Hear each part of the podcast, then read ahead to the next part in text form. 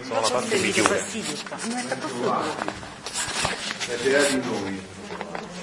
Beati noi, Giampaolo, che abbiamo questa grazia senza fine. Allora, io ho già pensato un poco a che cosa voglio fare oggi e domani con voi, visto questa novità, no novità, insomma, questo approfondimento che ha fatto Papa Francesco. Voi seguite bene Papa Francesco, sì? Seguite bene Papa Francesco, eh, eh, dovete seguirlo bene Papa Francesco, perché lui è il dolce Cristo in terra, no? Ieri Papa Francesco ha, sì sì, poi mettete tutto, cioè. Ieri Papa Francesco ha fatto un altro capolavoro di omelia a Santa Marta, che ci serve proprio per introdurci in questo argomento, in questo argomento, in questa vita della Divina Volontà. Io vorrei sapere un attimo però alcune cose, perché alcuni vi ho visto già. Vorrei sapere chi di voi legge con assiduità gli scritti di Luisa Piccarreta. Mi alzi la mano, chi di voi legge con, non li legge con assiduità? Chi non li legge con assiduità? Non li legge, chi non li legge con assiduità gli scritti di Luisa Piccarreta, eh? eh, mo, oh, eh, oppure chi li conosce, ecco. Sì, chi non li conosce proprio questi scritti, eh, mm, beh no, le ore della passione sono un, un inizio, se non si conosce dentro gli scritti poi rimangono una cosa molto marginale se non si leggono gli scritti. Volevo sapere ehm, un'altra domanda, perché voglio un poco regolarmi poi per quello che devo dire, insomma, anche, no? Eh, chi di voi pensa oh, di conoscere già un po' che cos'è questo dono della Divina Volontà? Pensa di conoscerlo? Ecco, bene, bene. Eh, pensare di conoscerlo significa anche questo, potrebbe significare anche questo, insomma, così avete subito un'idea chiara, ma è diventata la vita della vostra vita?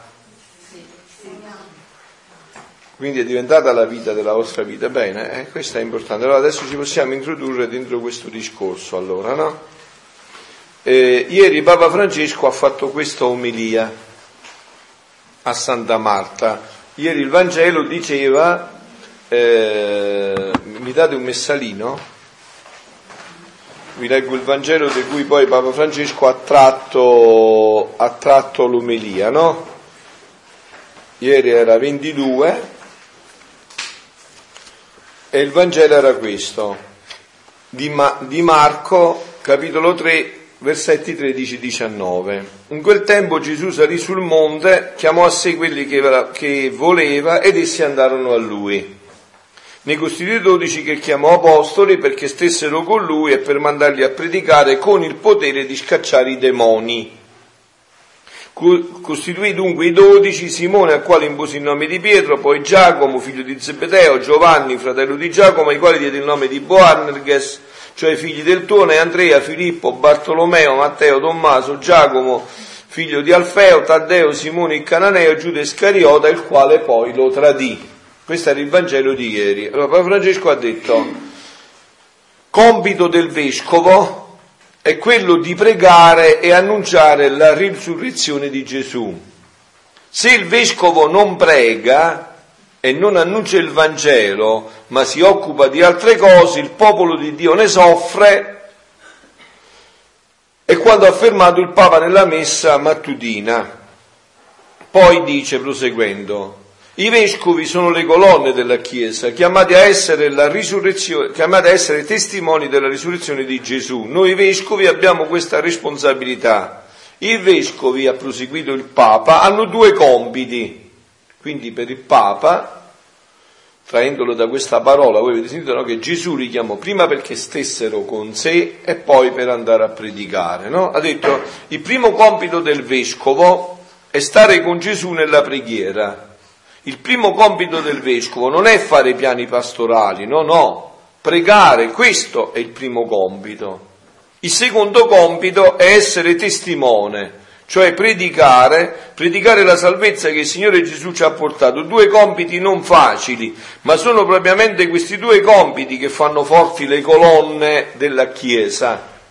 Su queste due colonne, se queste due colonne si indeboliscono perché il vescovo non prega o prega poco, si dimentica di pregare, o perché il vescovo non annuncia il Vangelo, si occupa di altre cose, la Chiesa anche si indebolisce, soffre, il popolo di Dio soffre perché le colonne sono deboli. Quindi per il Papa le colonne su cui poggia la Chiesa sono due, no? La preghiera e l'annuncio del Vangelo. Allora io ho pensato, eh, perché questa è una omelia molto forte, perché riguarda prima noi che i vescovi, eh? Cioè eh, siamo prima noi il popolo di Dio, e nel popolo di Dio quello che è fondamentale è proprio la preghiera, però... Per i figli della Divina Volontà il salto è infinito, perché per i figli della Divina Volontà Gesù insegna un nuovo modo di pregare, vero? Vero che voi lo sapete già, se mi avete detto che approfondite gli scritti sapete che Gesù ha insegnato un nuovo modo di pregare a Luisa, che un, mo- un modo nuovo è sempre antico, anzi era proprio quello originario, il nuovo modo di pregare nella Divina Volontà. Io oggi di questo proprio voglio un attimo parlare con voi, no? Voglio proprio entrare in questo argomento partendo da questa eh, omelia che ha fatto Papa Francesco, perché dice il popolo di Dio prega per i vescovi, in ogni messa si prega per i vescovi, si prega per Pietro, il capo del collegio episcopale, ma questo è poco, si dice il nome e tante volte si dice per abitudine, si va avanti, pregare per il vescovo con il cuore, chiedere al Signore, Signore abbi cura del mio vescovo, abbi cura di tutti i vescovi e mandaci i vescovi che siano veri testimoni, vescovi che preghino e vescovi che aiutino con la loro predica a capire il Vangelo, a essere sicuri che tu Signore sei vivo, sei fra noi. Quindi io vorrei un attimo entrare adesso nella nostra vita di preghiera come figli della Divina Volontà. come figli della Divina Volontà, no? Per questo vorrei eh, farvi ascoltare un brano, eh, il computer, il coso, il, il, i microfoni, cara, accendi un po' i microfoni, dove sta chi è che conosce già dietro, la vedi che stanno i due pulsanti, mi puoi dare anche il computer, sì, così fa, se mi dai il computer, ce l'hai già acceso? Bravo, allora cercami il volume ventiquattro, tenete accesi i microfoni, chiaro, così vediamo se volume ventiquattro, eh, mi pare che è il ventiquattro di, di settembre. Allora, mentre Giampaolo cerca, io volevo eh, farvi anche un altro passaggio sulla preghiera. Pregare non equivale a dire preghiere con maggiore o minore attenzione. Grazie Giampaolo. Sì. Pregare non equivale a dire preghiere con maggiore o minore attenzione. Forse quando sei distratto i tuoi pensieri non stanno pregando e tu tuttavia preghi. Pregano il tuo corpo e il tuo tempo. Prega la vita quando per quel tempo vuoi non anteporre nulla a Dio. Non so se mi spiego, disse il tovagliolo. Cioè è molto importante che voi capite questo punto. Se io per esempio, no, io parlo della mia vita come sacerdote, no? Io ogni sera... ormai con Silvana ci conosciamo profondamente, ogni sera mi prendo tre ore di preghiera a santuario, ogni sera, due rosari, la messa e l'adorazione eucaristica, ok? Questo lo faccio da, da una vita, anche perché vi ho detto, no, voglio che capiate chiaro questo passaggio, questo non è farina del mio sacco, io l'ho imparato dalla Madonna, l'ho soltanto applicato nella mia vita, ho cercato meglio ancora di applicarlo, e l'ho applicato, no? Oh. Questo tempo che io do è un tempo per Dio e non me lo deve toccare niente, niente, Non ha importanza se sto col cuore nello zucchero o se sono nell'aridità, se vedo qualcosa che mi dicono ma che emozione, non ha importanza, questo è tutto secondario, è tutto secondario, è tutto molto molto secondario. La cosa importante è che io sto. Non ha importanza che mi distraggo involontariamente, non ha importanza. Chi di voi può impedire che gli uccelli volano su nel cielo? Mi fa un piacere, chi di voi lo può impedire? Nessuno, è vero? Può impedire che gli uccelli volano su nel cielo? Nessuno, è vero? Ecco. Però se un uccello vuol venire sulla testa, fermarsi e fare un nido, questo si può impedire. Quindi non ha importanza le distrazioni involontarie, non sono padrone della mia mente. Non sono padrone della mia mente. Allora, pregano il tuo corpo e il tuo tempo. Oggi io ho visto molte volte che a Dio si vogliono dare le offerte, tante cose, ma non si vuole dare il tempo, è vero? Non ho tempo, padre, ma come faccio tre ore a pregare? Non ho tempo. Non ho tempo. Ho altre cose da fare, non ho tempo. Se posso venire... incontrarti dieci minuti e magari se in quei dieci minuti hai qualche bacchetta magica per la soluzione del mio problema, se mi fai una benedizione, magari se è una benedizione magica che vengo, mi benedici e me ne vado col problema risolto o quasi risolto, eh? Ridete perché così, è vero? Eh, bravo. No. Io non la penso così. No, è, è, e come la pensi? È giusto quello che... No, no, se non la pensi così non è giusto. No, no. È contraddittorio adesso quello che... O la pensi così o è giusto. In particolare a molte persone, esatto. Però io personalmente non la penso assolutamente. Perché è... Quindi tu sei uno che viene a pregare... Di dove, dove, non l'ho visto. Di dove sei tu? Il nostro servizio non esiste. Appunto. Tu di dove sei? Io di Casagiove. Ah, sei di Casagiove. Ah, ci siamo incontrati lì alla Focarella e l'anno scorso. Ah, bravo. E perciò quindi la pensi come me allora? Certamente. E questo è il punto. Allora, ecco allora dove sta il passaggio, no? Cioè quindi dare il tempo, pregano il tuo corpo e il tuo tempo. Prega la vita quanto per quel tempo vuoi non anteporre nulla a Dio. Nulla a Dio. E non hanno importanza le sensazioni. No, io ho detto che utilizzo molto spesso questi ritiri per, anche per una guida profonda spirituale, perché io conosco le anime da confessore, da sacerdote, no? Le sensazioni non contano niente. Quelle possono esserci o non esserci, non dipendono dalla nostra, dalla nostra dimensione. Questo ci serve per introdurci adesso nel discorso pieno della Divina Volontà, eh? E sta lì, alla presenza della presenza, con la P maiuscola, quando sia pure per un breve tempo vuoi che niente sia più importante di Dio. Questa decisione del cuore, che cos'è se non una dichiarazione di amore? Pregare niente prima di Dio, nonostante tutte le distrazioni. Allora spezzi il tuo tempo davanti a Lui, fermi l'orologio, fai dono al Signore non tanto delle parole, ma di un frammento della tua vita. Gli doni il tuo, il tuo desiderio sotto i, su, i tuoi mille desideri, sempre al lavoro, come api in un alveare di fatica e di miele. Tu non sei i tuoi pensieri.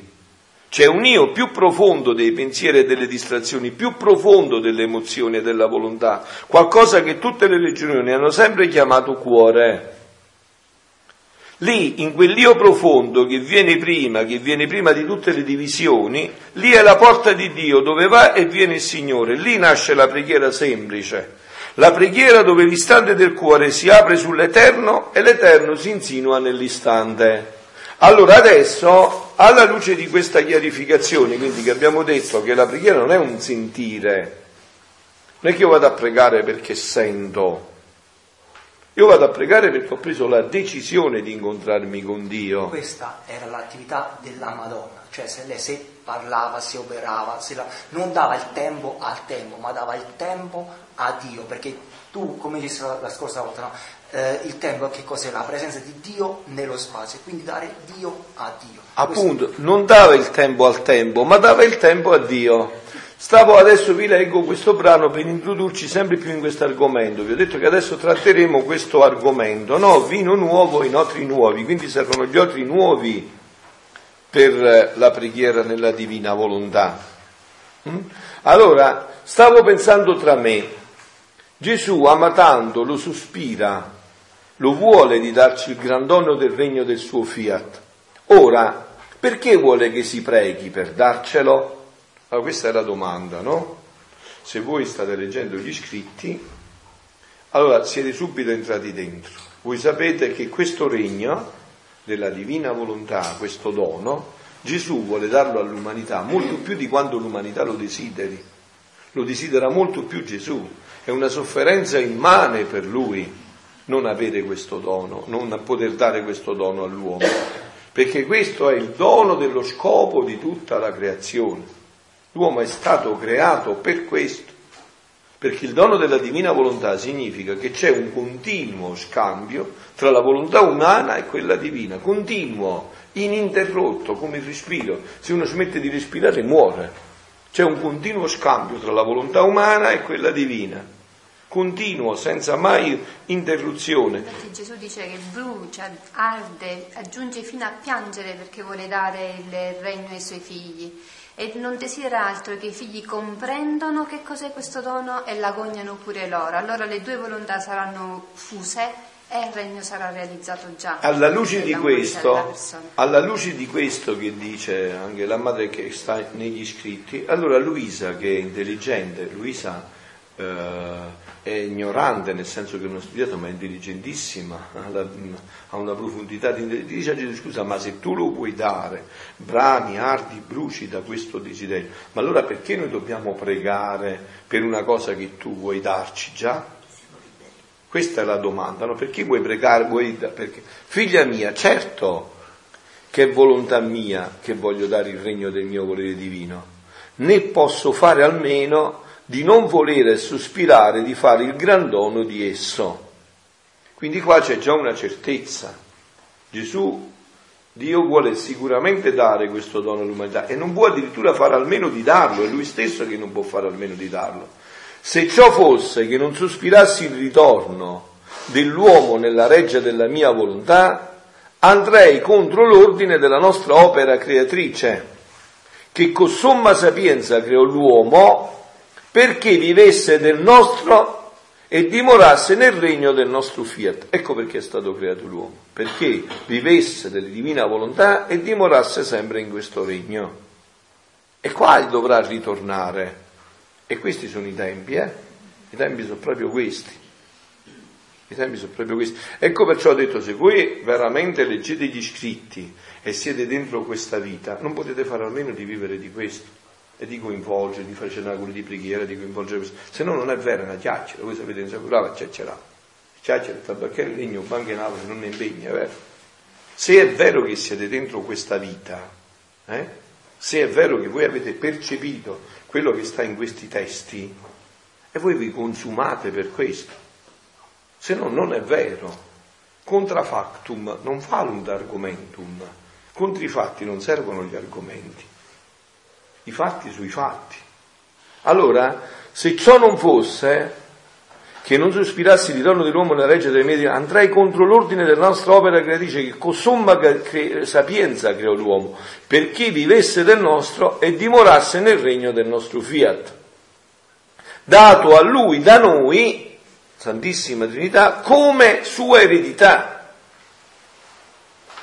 Ora l'uomo, uscendo da esso, formò il disordine della nostra opera creatrice.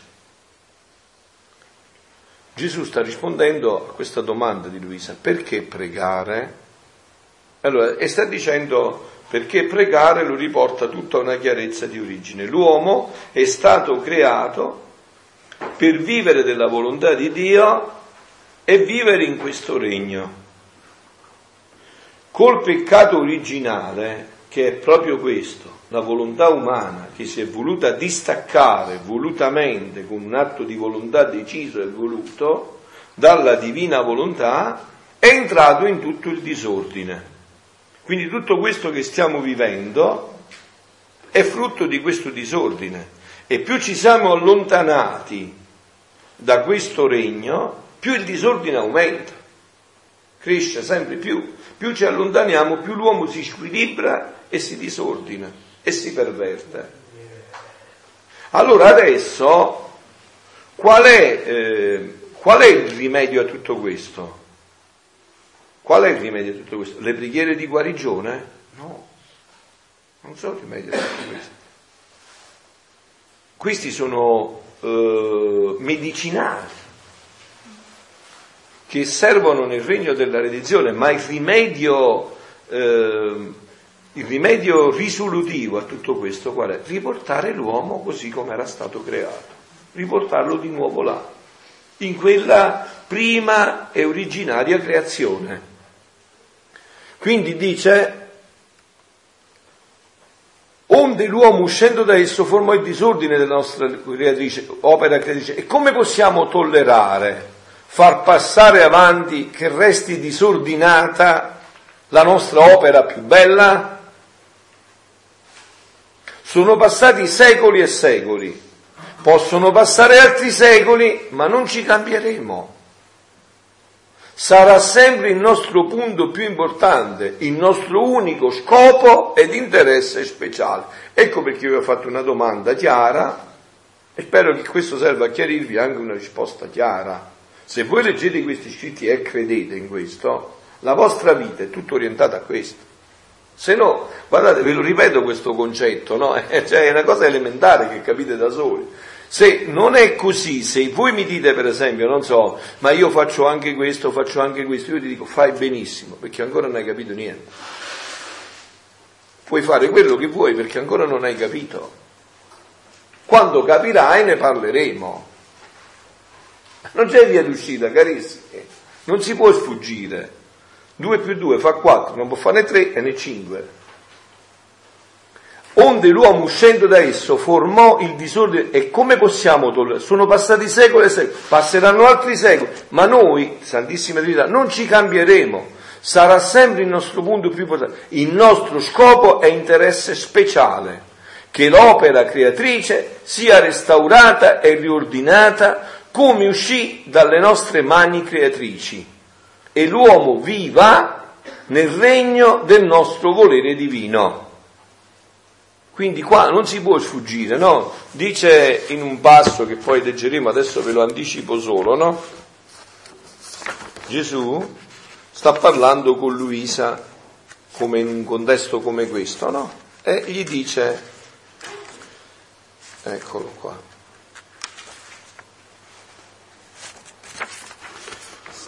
onde io nel sentir ciò, sta parlando più o meno di questo Gesù e della preghiera, no? Onde io nel sentir ciò, dice Luisa, ho detto, amor mio Gesù, possibile che dopo tanti secoli di vita della Chiesa, che ha messo fuori i santi e molti di questi hanno fatto stupire cielo e terra delle loro virtù e meraviglie che hanno operato, non dovevano questi operare del tutto nel divin volere, in modo da formare questo piano che tu dici?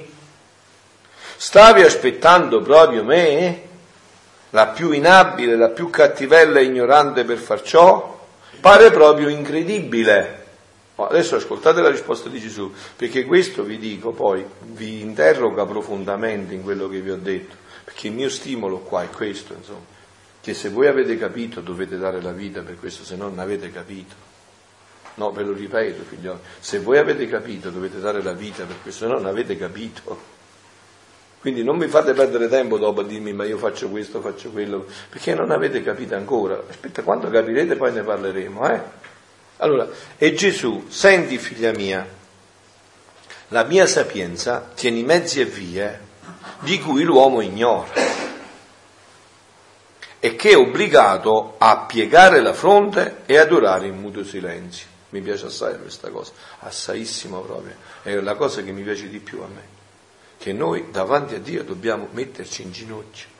Il perché è nato nell'inferno, l'ha pronunciato il diavolo. Dio può fare quello che vuole, quando vuole, come vuole, dove vuole e con chi vuole.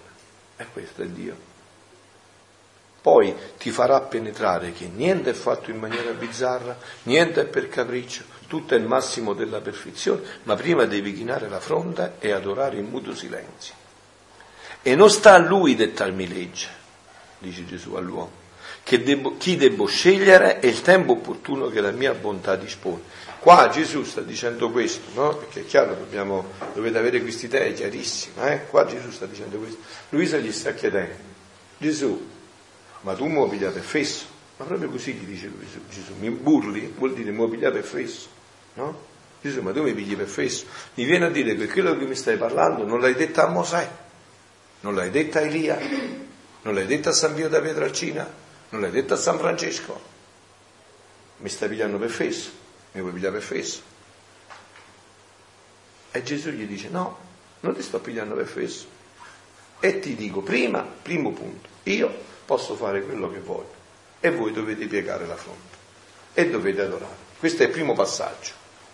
Poi gli inizia a dare le motivazioni, perché è dal primo passaggio che vengono le motivazioni, perché se noi ci arriviamo a superbi, a dire noi a Dio, ci mettiamo le orecchie e dico guarda forse è meglio che fai così, gli vogliamo dire a Dio, allora Dio non può aprirsi più con noi, perché siamo caduti nel peccato del diavolo, no? Della superbia, dell'arroganza.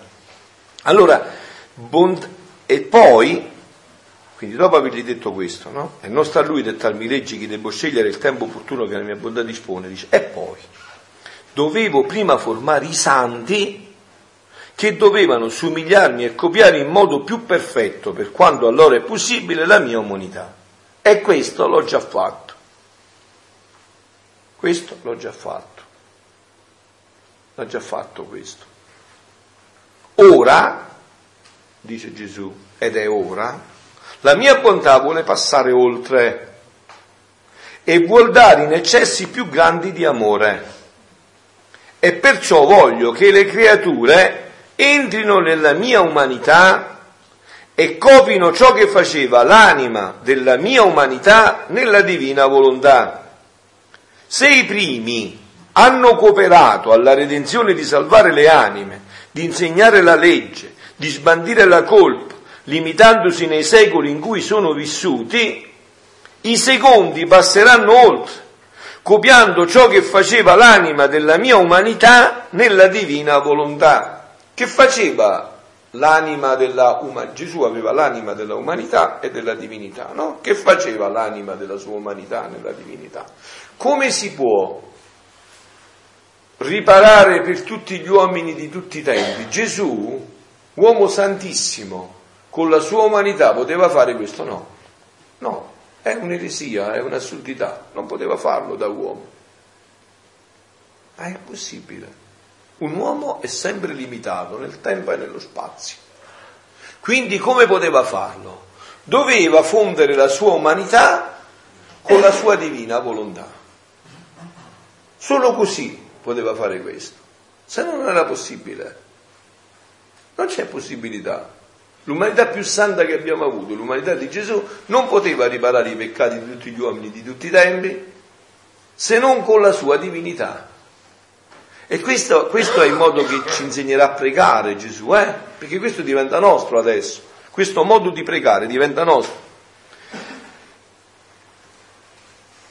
Abbracceranno tutti i secoli, tutte le creature, ed elevandosi su tutti metteranno in vigore i diritti della creazione che spettano a me e che riguardano le creature, portando tutte le cose alla prima origine della creazione, lo scopo per cui la creazione uscì. Tutto è ordinato in me. Se la creazione la misi fuori, deve ritornarmi ordinata come uscita dalle mie mani. Già il primo piano degli atti umani cambiati in divini, gli atti umani cambiati in divini, eh? Voi mi avete detto che state leggendo gli scritti, quindi avete capito già tutto. Gli umani cambiati in divini. Gli atti umani sono atti santissimi, di un santo santissimo, ma limitati nel tempo e nello spazio. Non può un atto umano travalicare lo tempo e lo spazio. Invece Gesù li cambia in divini, li assume lui e li rende divini. Rendendoli divini, gli permette di travalicare il tempo e lo spazio. Li rende eterni, perché in Dio non c'è tempo. La messa, la Santa Messa è proprio questo.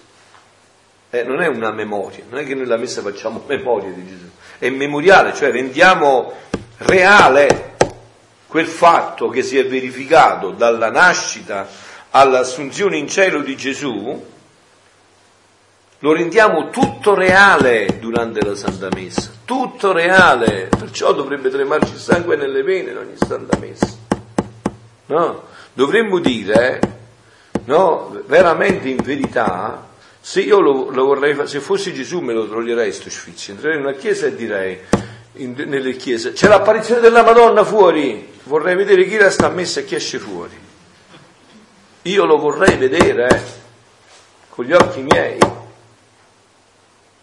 vorrei vedere chi resta dentro nella messa, perché se ne abbiamo vissuto la messa è un fatto serio, cioè è un fatto serissimo. Se quando andiamo a messa non ci inizia a palpitare il cuore, eh? Quando partecipiamo alla messa, non ci inizia a tremare il sangue nei polsi, eh? Vuol dire che un fatto non è scattato. Non è scattato il fatto. È un'idea che pure se l'abbiamo catturata un poco con la mente, non è diventata carne della nostra carne, non è diventato sangue del nostro sangue, l'abbiamo solo un poco presa con la mente magari. Ci crediamo in maniera astratta, ma non è diventato per me. Non si è calata il per me. Allora, se la creazione la misi fuori, già il primo piano degli atti umani, cambiati divino, fu fatto in me e lo lasciai come sospeso. E la creatura nulla seppe, meno che la mia cara e invisibile mamma. Punto, fermiamoci un attimo qua. Allora qua Gesù sta dando dei principi fondamentali, cioè gliel'ha detto a Luisa, no? Luisa gli dice, ma com'è sto fatto che tu mi dici a me non l'ha conosciuto nessuno? Allora Gesù gli dice... Prima gli dice dovete chinare la mente, i santi, no? Che io ho fatto, se noi siamo qua, noi dobbiamo a San Francesco, a Sant'Antonio, no? Che hanno sofferto per noi, hanno dato il sangue, per noi, noi non avremmo, saremmo mai stati capaci di fare neanche una per cento di quello che loro hanno fatto. Eh beh, quindi se noi siamo qua siamo per i loro meriti, ma adesso questo deve essere superato. E gli dice Gesù, questo l'ho conosciuto solo la mia umanità santissima e mia mamma. E qua quindi si chiarisce un altro passaggio fondamentale di questi scritti. Il dono della Divina Volontà era stato dato come vita ad Adamo ed Eva.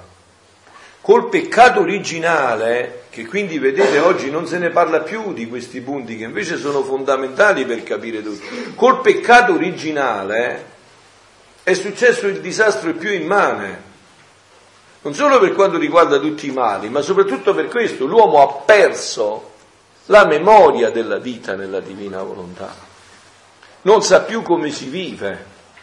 Dopo Adamo ed Eva si è dovuto aspettare quattromila anni che nascesse la bimba del capolavoro dell'umanità, Maria Santissima, l'unica che ha vissuto e ha superato infinitamente Eva, perché non mai, né per un attimo solo, non è vissuta di divina volontà. Gesù lo dice, tranne la mia inseparabile mamma, e poi dopo la sua umanità, perché Gesù è figlio di Maria, è nato prima mamma e poi figlio, no? Quindi dopo la sua umanità è entrato in questo piano della divina volontà, e poi non c'è stato più niente, non c'è stata più possibilità. Poi se andate a leggere gli scritti, Gesù spiega, fa capire profondamente anche perché non poteva far conoscere questo dono, no? Tu sei un sadico se all'ammalato nel letto che si è rotto le gambe lo, gli fai vedere la partita di calcio, a lui che era uno sportivo, sei uno che lo vuole male, perché quello si, si dispera soltanto, non lo può fare, deve guarire. Quando è guarito glielo puoi far vedere e dici, ma adesso puoi ritornare a giocare a calcio, no? Puoi tornare a giocare a calcio. Ed era necessario, se l'uomo non sapeva la via, la porta, le stanze della mia umanità, ma come poteva entrarmi dentro e copiare ciò che io facevo? Ora il tempo è giunto che la creatura entri in questo piano e vi faccia anche del suo nel mio. Che meraviglia che ho chiamato te per prima. E poi è tanto vero che ho chiamato te per primo, per prima, che a nessun'altra anima, per quanto a me cara, ho manifestato il modo di vivere nel mio volere, gli effetti di esso, le meraviglie, i beni che riceve la creatura operante nel volere supremo. E qua, carissimi, però io non, non, non ammetto discussioni su questo punto, perché io ho approfondito e ho sentito anche tanti magari che possono seguire la Divina Volontà, che vogliono fare paragoni su questo punto con altri santi. No, no, non c'è possibilità.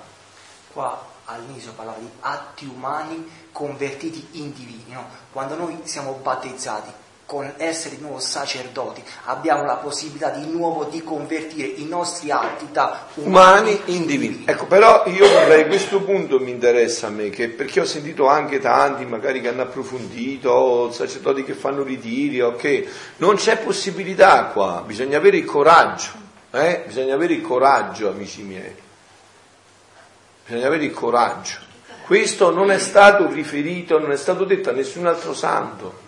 Non c'è possibilità, questo non è stato detto ad altri, non c'è via d'uscita, questa è unica come rivelazione. Il modo di vivere gli effetti, i beni che riceve la creatura operante nel volere supremo, riscontra, è Gesù ancora che continua, quante vite dei santi vuoi o libri di dottrine, in nessuno troverai i prodigi del mio volere operante nella creatura e la creatura operante nel mio. Questa è focale, è di vitale importanza a questo punto, eh? Per me proprio è proprio di vitale importanza, perché se no mischiamo la lana con la seta. Cioè questa è unica, e perciò ho detto, se, se voi leggete gli scritti sotto questa luce un paio di maniche, se no poi no, no, no. Devo dire che, chiedo scusa, che Luisa Piccarreta è la santa tra le sante, perché lei, diciamo, cioè, sono quella che poi è no. no no non è neanche la santa tra le sante, è, è proprio una rivelazione unica che ha fatto Gesù, un cioè diverso. È una, una rivelazione unica, però se voi non mi interrompete, mi seguite, è meglio così, poi dopo ne parliamo quando avete... Allora, il problema sta in questi termini, cioè questo che è stato rivelato a lui, sta scritto qua, in nessuno troverai i prodigi del mio volere operante nella creatura e la creatura operante nella, nella. Riscontra quanti vite di santi vuoi o libri di dottrine che vuoi. Qua il problema sta in questi termini, no? Io diedi il titolo al libro che poi ho dato, come ritiro ai sacerdoti, no? Allora, io questo che sto leggendo non lo vivo in pienezza, perché se lo vivessi farei capriole di gioia, però io posso parlare per un motivo, ho creduto, io credo proprio questo che sta scritto, capite? Cioè credo proprio fino in fondo, io ci credo proprio fino in fondo, quindi posso parlare perché ci credo. Ho creduto, dice San Paolo, perciò ho parlato. Allora qua Gesù parla chiaro, parlare chiaro è fatto per gli amici, vero? Qua Gesù parla chiaro, riscontra quante vite di santi vuoi, libri di dottrina, e già che io, insomma, come voi, no? Perché voi avete letto come me sicuramente, eh, Storia di un'anima, Diario di Santa Faustina, Bogo di Padre Pio, eh, San Giovanni della Croce, Santa Teresa d'Avila, eh, e io non ho detto, non ho riscontrato mai questo. Ho fatto sei anni di sette, sei anni di teologia con baccalaureato, mai riscontrato questo. Quindi, cioè non l'ho riscontrato, lo devo dire, no? Devo dire che non l'ho riscontrato. Eh, così è, come dice. Adesso sto approfondendo, sto facendo oh, anche via, come si dice, via internet una scuola di eh, teologia, approfondendo San Giovanni della Croce, Sant'Ignazio di Loyola, tutte cose bellissime, ma questo non c'è, niente proprio, manco l'ombra di questo qua che sta detto a Luisa. Riscontra, eh? Eh, riscontra quante vite di santi vuoi o libri di dottrina, e nessuno troverai i prodigi del mio volere operante nella creatura e la creatura operante nel mio. A più troverai la rassegnazione, l'unione dei voleri, ma il volere divino operante in essa ed essa nel mio, in nessuno lo troverai. Oh, qua sono parole chiare. In italiano che vuol dire nessuno? Vuol dire nessuno. Quindi se tu mi inizi a fare paragone, eh, vuol dire che non capi, o vuoi far finta di non capire. Nessuno vuol dire nessuno. Se io dico nessuno è come me, tu dici meno male, però nessuno è come me, capito? Quindi nessuno vuol dire che non c'è un altro come me. Ciò significa che non era giunto il tempo in cui la mia bontà doveva chiamare la creatura a vivere in questo stato sublime. E qua viene il passaggio che interessa a noi e ci riportiamo di nuovo là. Anche lo stesso modo come ti faccio pregare non si riscontra in nessun altro. E così è, se vi pare. Non si riscontra in nessun altro questo modo di pregare. Anche lo stesso modo come ti faccio pregare non si riscontra in nessun altro, perciò si attenta, la mia giustizia lo vuole esigere, il mio amore delira, perciò la mia sapienza dispone tutto per ottenere l'intento, sono i diritti, la gloria della creazione che vogliamo da te. Quindi anche lo stesso modo come ti faccio pregare non si riscontra in nessun altro, l'argomento che noi stiamo trattando oggi. Quindi continuiamo adesso alla luce di questo, quello che stavamo leggendo. Noi ci troviamo, la nostra maestà adorabile, come un padre. Vi ricordate la domanda, no? Ma perché dobbiamo pregare? Ecco, ma noi ci troviamo, la nostra maestà adorabile, come un padre che già teneva il suo figlio felice, d'una bellezza rara, che gli portava gioia e felicità, e che da padrone viveva dell'eredità del padre datogli da esso. Questa è la creazione. Se mi date un fazzolettino di carta per piacere, perché è perso il mio fazzoletto, non so quando andare a finire. Da esso, questo figlio, grazie, questo figlio volontariamente uscì dall'eredità paterna e si rese infelice e spezzò le belle e pure gioie tra padre e figlio, no? Ecco, vedete anche qua, perciò io vi ho detto che poi questi ritiri noi li facciamo, no? Vi ricordate sempre questo motivo di fondo che soggiace a questi ritiri, no?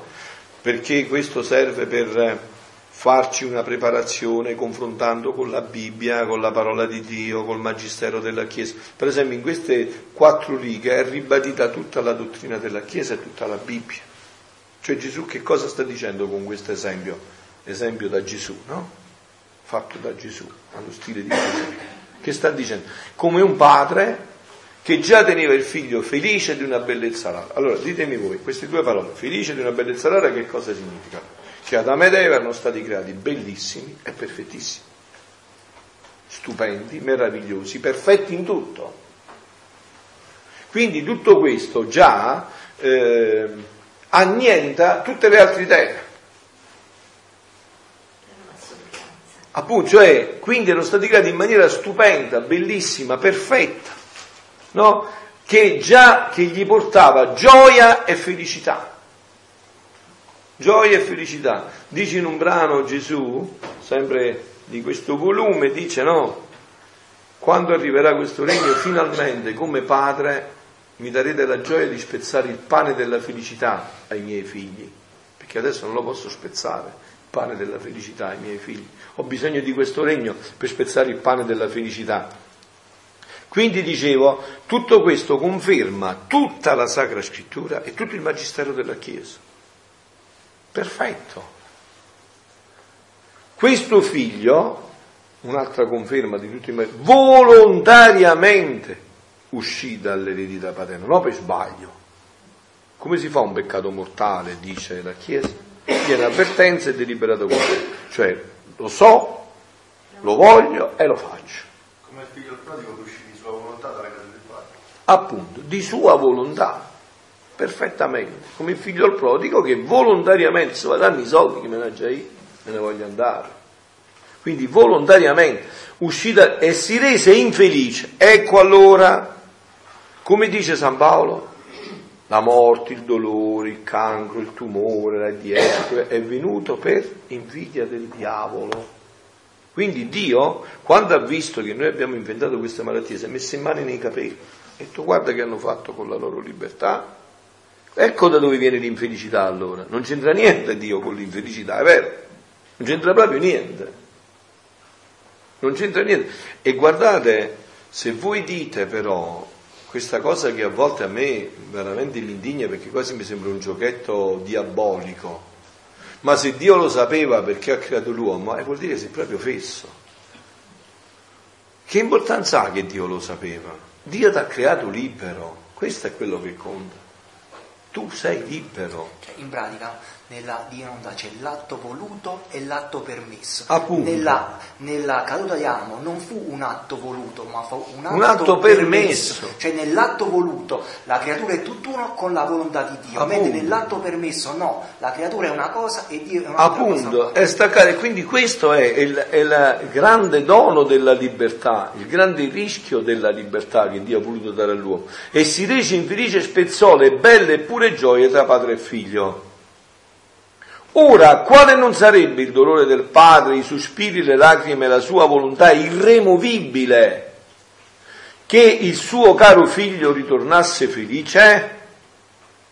Molto più che l'eredità data al figlio esiste, questo regno, no? La tiene in consegna, la tiene il padre stesso in consegna e sospira che ne prende di nuovo il possesso. Quindi queste sono le condizioni, queste sono le condizioni, no?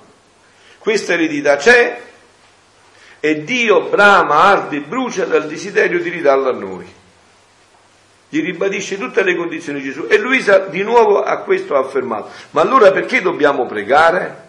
Ma intanto dolore di questo padre, lacrime e sospiri e volontà decisa, vuole che eh, il suo figlio infelice desideri, preghi che gli ritorni la sua eredità paterna, la sua felicità perduta. Punto. Si può pregare, desiderare, con forti grida e lacrime e sospiri, qualcosa che non si conosce? Beh, rispondete. Non si può, no? È bravo. Appunto, come non me lo ponevo io quando non conoscevo. Oh, allora adesso la conseguenza però, vabbè, la conseguenza. Se io l'ho conosciuto e ci credo, che cosa faccio? Desidero di farlo conoscere. Se io l'ho conosciuto e ci credo, se io conosco che questo regno è il regno della gioia, della felicità, no? Prendete il mio esempio adesso, no? Come sacerdote. Allora, io eh, ricevo i fedeli, no? Tanti vengono per tanti problemi, no? Allora il mio intento qual è?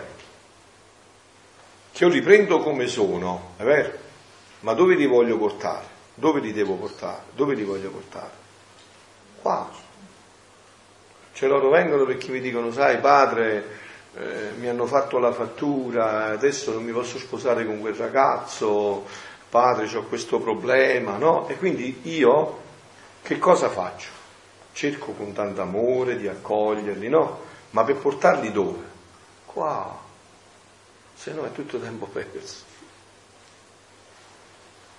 Non so se mi spiego di sottovagliato. Qua, cioè io credo solo qua, quindi devo portare qua. Questa è la soluzione di tutti. Perché non è risolvere un singolo problema, è togliere alla radice tutti i problemi, è diverso. È guarirti totalmente, è renderti sano. Non guarirti un occhio, ma tutto. Un occhio che puoi diventare poi di nuovo cieco, perché io che ne so, capito? Cioè non so che quell'occhio guarito poi rimane sempre guarito. Può di nuovo diventare cieco. Allora ecco perciò vi ho detto, se voi leggete approfondite, perché se voi leggete approfondite, io non so è che extraterrestre, non vengo da Marte, dovete per forza raggiungere, aggiungere alle mie conclusioni, non c'è via d'uscita. Se voi approfondite questo, dovete necessariamente aggiungere alle mie conclusioni. Allora io che faccio? Come sacerdote, pastori qui, se non vi vedo giungere a queste conclusioni, capisco che non avete ancora capito. È facile, no? È semplicissimo. Cioè non è che c'è via d'uscita. È vero? Non c'è via d'uscita. Eh, non c'è via d'uscita. Allora, ma intanto dolore di questo padre, molto più che l'idea del figlio esiste, la tiene il padre stesso in consegna e sospira che ne... Ma intanto dolore di questo padre, lacrime e sospira, e volontà decisa, vuole che il suo figlio infelice desideri, preghi, che gli ritorni la sua eredità paterna, la sua felicità perduta. Questo dispone il figlio a ricevere ed apprezzare il suo stato felice, il ritorno della sua eredità. È il padre affogato d'amore per il suo figlio di là, per il suo caro figlio di là. Il tuo pregare ha formato un diritto sul mio cuore che brucia per te. Prendi di nuovo ciò che perdesti, te lo sei meritato. Questo è l'annuncio che noi dobbiamo portare all'umanità.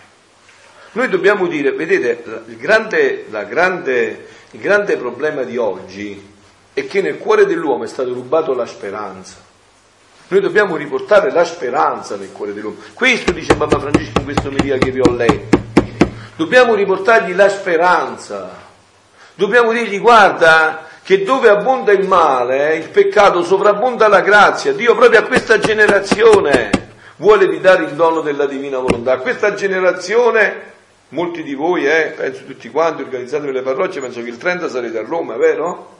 Sì. A fare la manifestazione, voglio bene, muovetevi, organizzatevi, eh, tutti. Questa generazione che vuole far sposare due uomini, due donne, adottare tutto quello che sapete e che leggete, eh, in questa generazione Dio viene a ridare la possibilità di ritornare nel progetto di origine. Questa è la speranza in cui salviamo tutti i nostri fratelli, tutti, soprattutto i fuorviati, perché noi non si va a Roma, è vero, non si va a Roma per fare contro qualcuno, se no non siete manco, non, siete, non solo siete figli, non siete manco cristiani, non si va per fare contro nessuno, noi non combattiamo nessuno, noi amiamo tutti, anzi...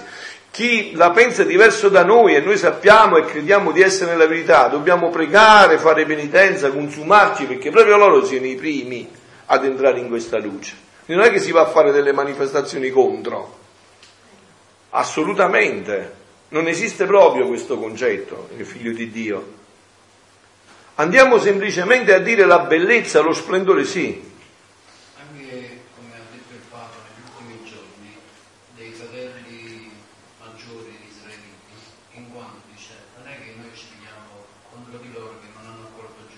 Appunto. Il velo sugli occhi nel cuore non l'hanno compreso, non l'hanno capito. Però sono il popolo eletto, sono ah, certo. i destinatari, diciamo. Sì. E anche in questo senso anche quelli che ancora non hanno Bravo, compreso, bravo, bravissimo, bravissimo. Sono da Mamma mia. In modo che quando sarà il tempo loro Appunto, e anzi noi dobbiamo pregare. Se siamo veramente nell'amore di Dio, dobbiamo pregare che loro poi, convertiti, avranno un grado di gloria più alto della nostra, che Dio li porti in un piano ancora più alto. Questo è il figlio di Dio che ama, no? Come Davide, in questa prima lettura, quella che abbiamo letto, come Davide che Saulo voleva uccidere, poi Davide lo prende nella, nella caverna e lo può uccidere. Ma che fa Davide? Assolutamente, rimprovera tutti i suoi e gli dice questo non si tocca. Poi morirà Saul, perché morirà, ma Saul, ma Davide non, anzi, piange, e quando gli vengono a portare la notizia che è morto Saul, Davide si straccia le vesti, fa digiuno fino alla notte e piange come a che, perché gli è morto il suo più grande nemico che lo voleva uccidere. Se non siamo in questa lunghezza d'onda, cari miei, è vero, allora la nostra preghiera non verrà mai accolta da Dio, no? Se non siamo in questa lunghezza d'onda, eh, preghiamo a vuoto.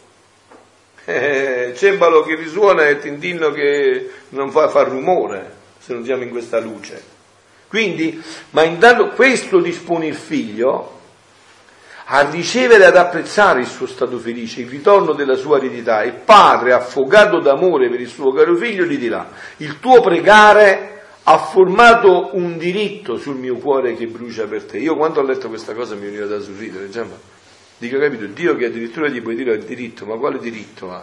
E invece Dio addirittura ti dà un diritto facendoti pregare.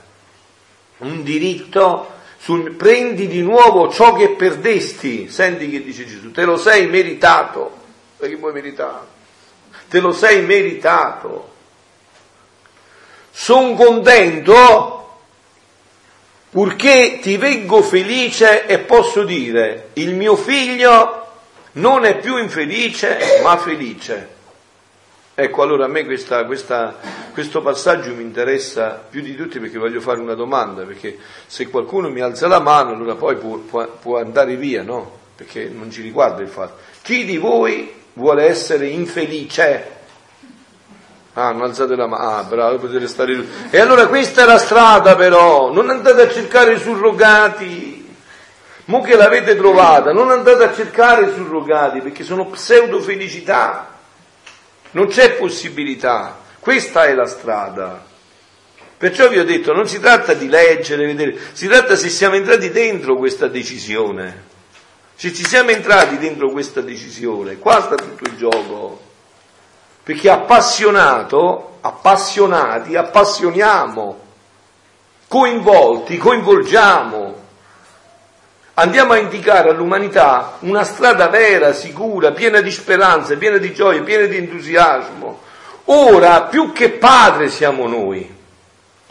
Anzi, l'amore di questo, del papà, è un'ombra paragonata al nostro. E la nostra volontà divina è irrimovibile. Nessuno potrà mutarla.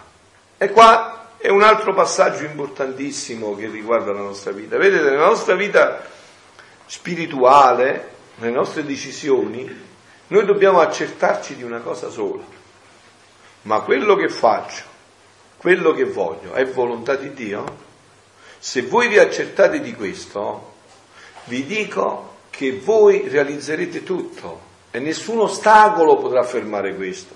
Non c'è ostacolo che tenga, non c'è ostacolo che tenga. Vedete, anche nelle scelte, diciamo, per dire le scelte più forti, no? per, per parlarne alcune così, tanto per citarne, no? Mi sposo, mi faccio frate, mi faccio suora, scelgo lo stato di vita consacrata, lo stato di vita matrimoniale, e nello stato di vita matrimoniale mi sposo proprio con Pasqualino o con Carmelino, no? Allora, questo è un momento importantissimo.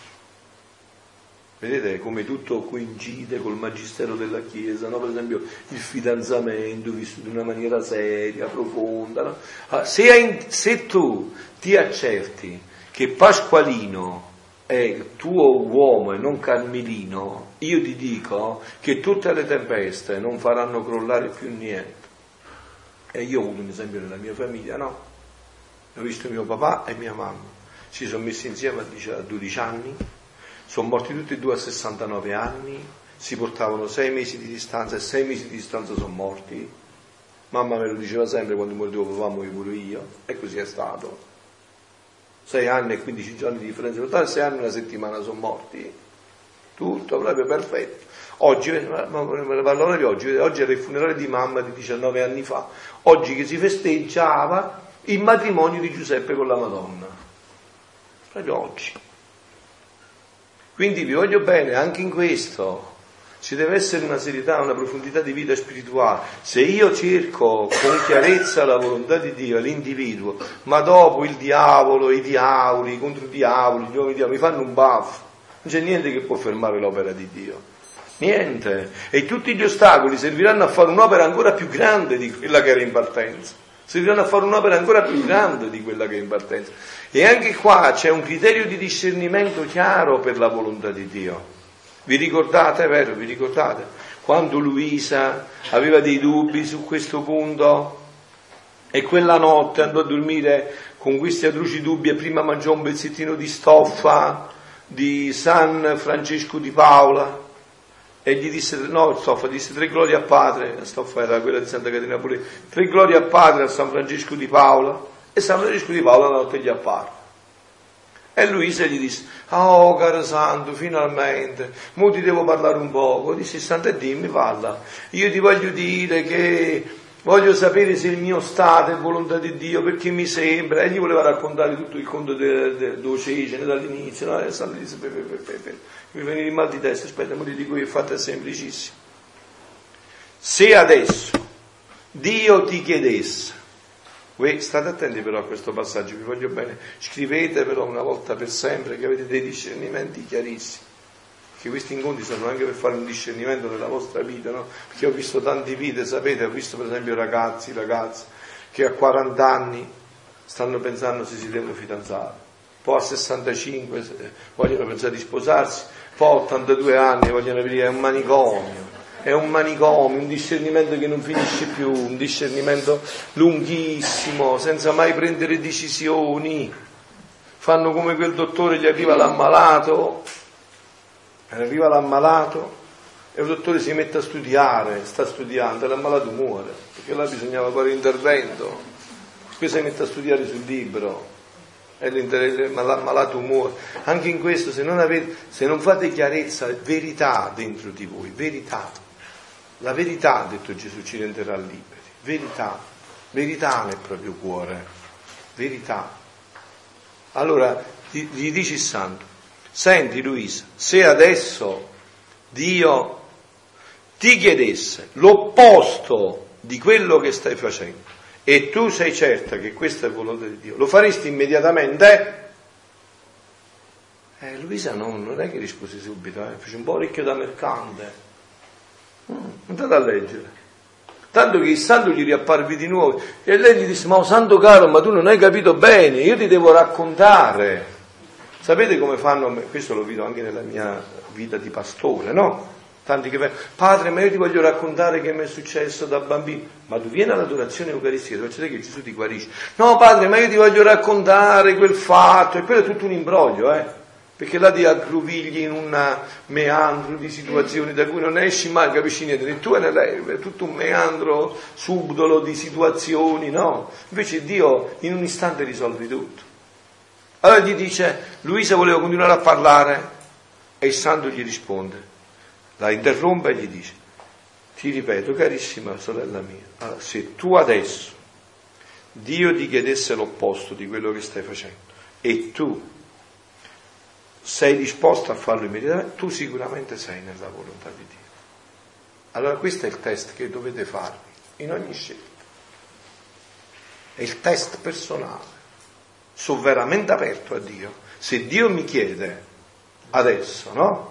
Che bello per me qua, insomma, adesso mi hanno pure tolto la parrocchia, sto in un santuario, sono rettore di un santuario, faccio i ritiri sulla Divina Volontà, e Dio mi facesse sentire nel cuore con sicurezza assoluta che devo andare a fare i missionari in Biafra. Lascio tutto subito e ci vado. E questo chi me lo può dire? Qual è il direttore spirituale che lo dice? Chi è? Voi sapete, quando ci sta la roba nella pignata, nella pentola, uno solo lo sa. Chi lo sa? La cocciara che c'entra dentro. Solo tu lo sai che cosa c'è dentro. Solo tu sai se sei in questa disposizione. E se sei in questa disposizione, vedete che da questa disposizione inizia il discernimento, eh? Non prima, uè. Prima non inizia. Perché Dio non può entrare perché tu non sei in grado di comprendere se non ti poni in questa disposizione. È questa disposizione che è fondamentale perché Dio possa venirti a, a, a, a spiegare il programma, il progetto, il disegno che ha su di te. Ti devi porre in questa disponibilità. Mi pare che eh, c'è scritto nel Vangelo un'espressione che proprio lo dice chiaro così, no? Eccomi, avvenga di me quello che tu hai detto. Sono completamente a disposizione, avevo tutto un altro programma, mi ero fatto vergine nel tempio e tu mi vieni a dire che devo diventare mamma.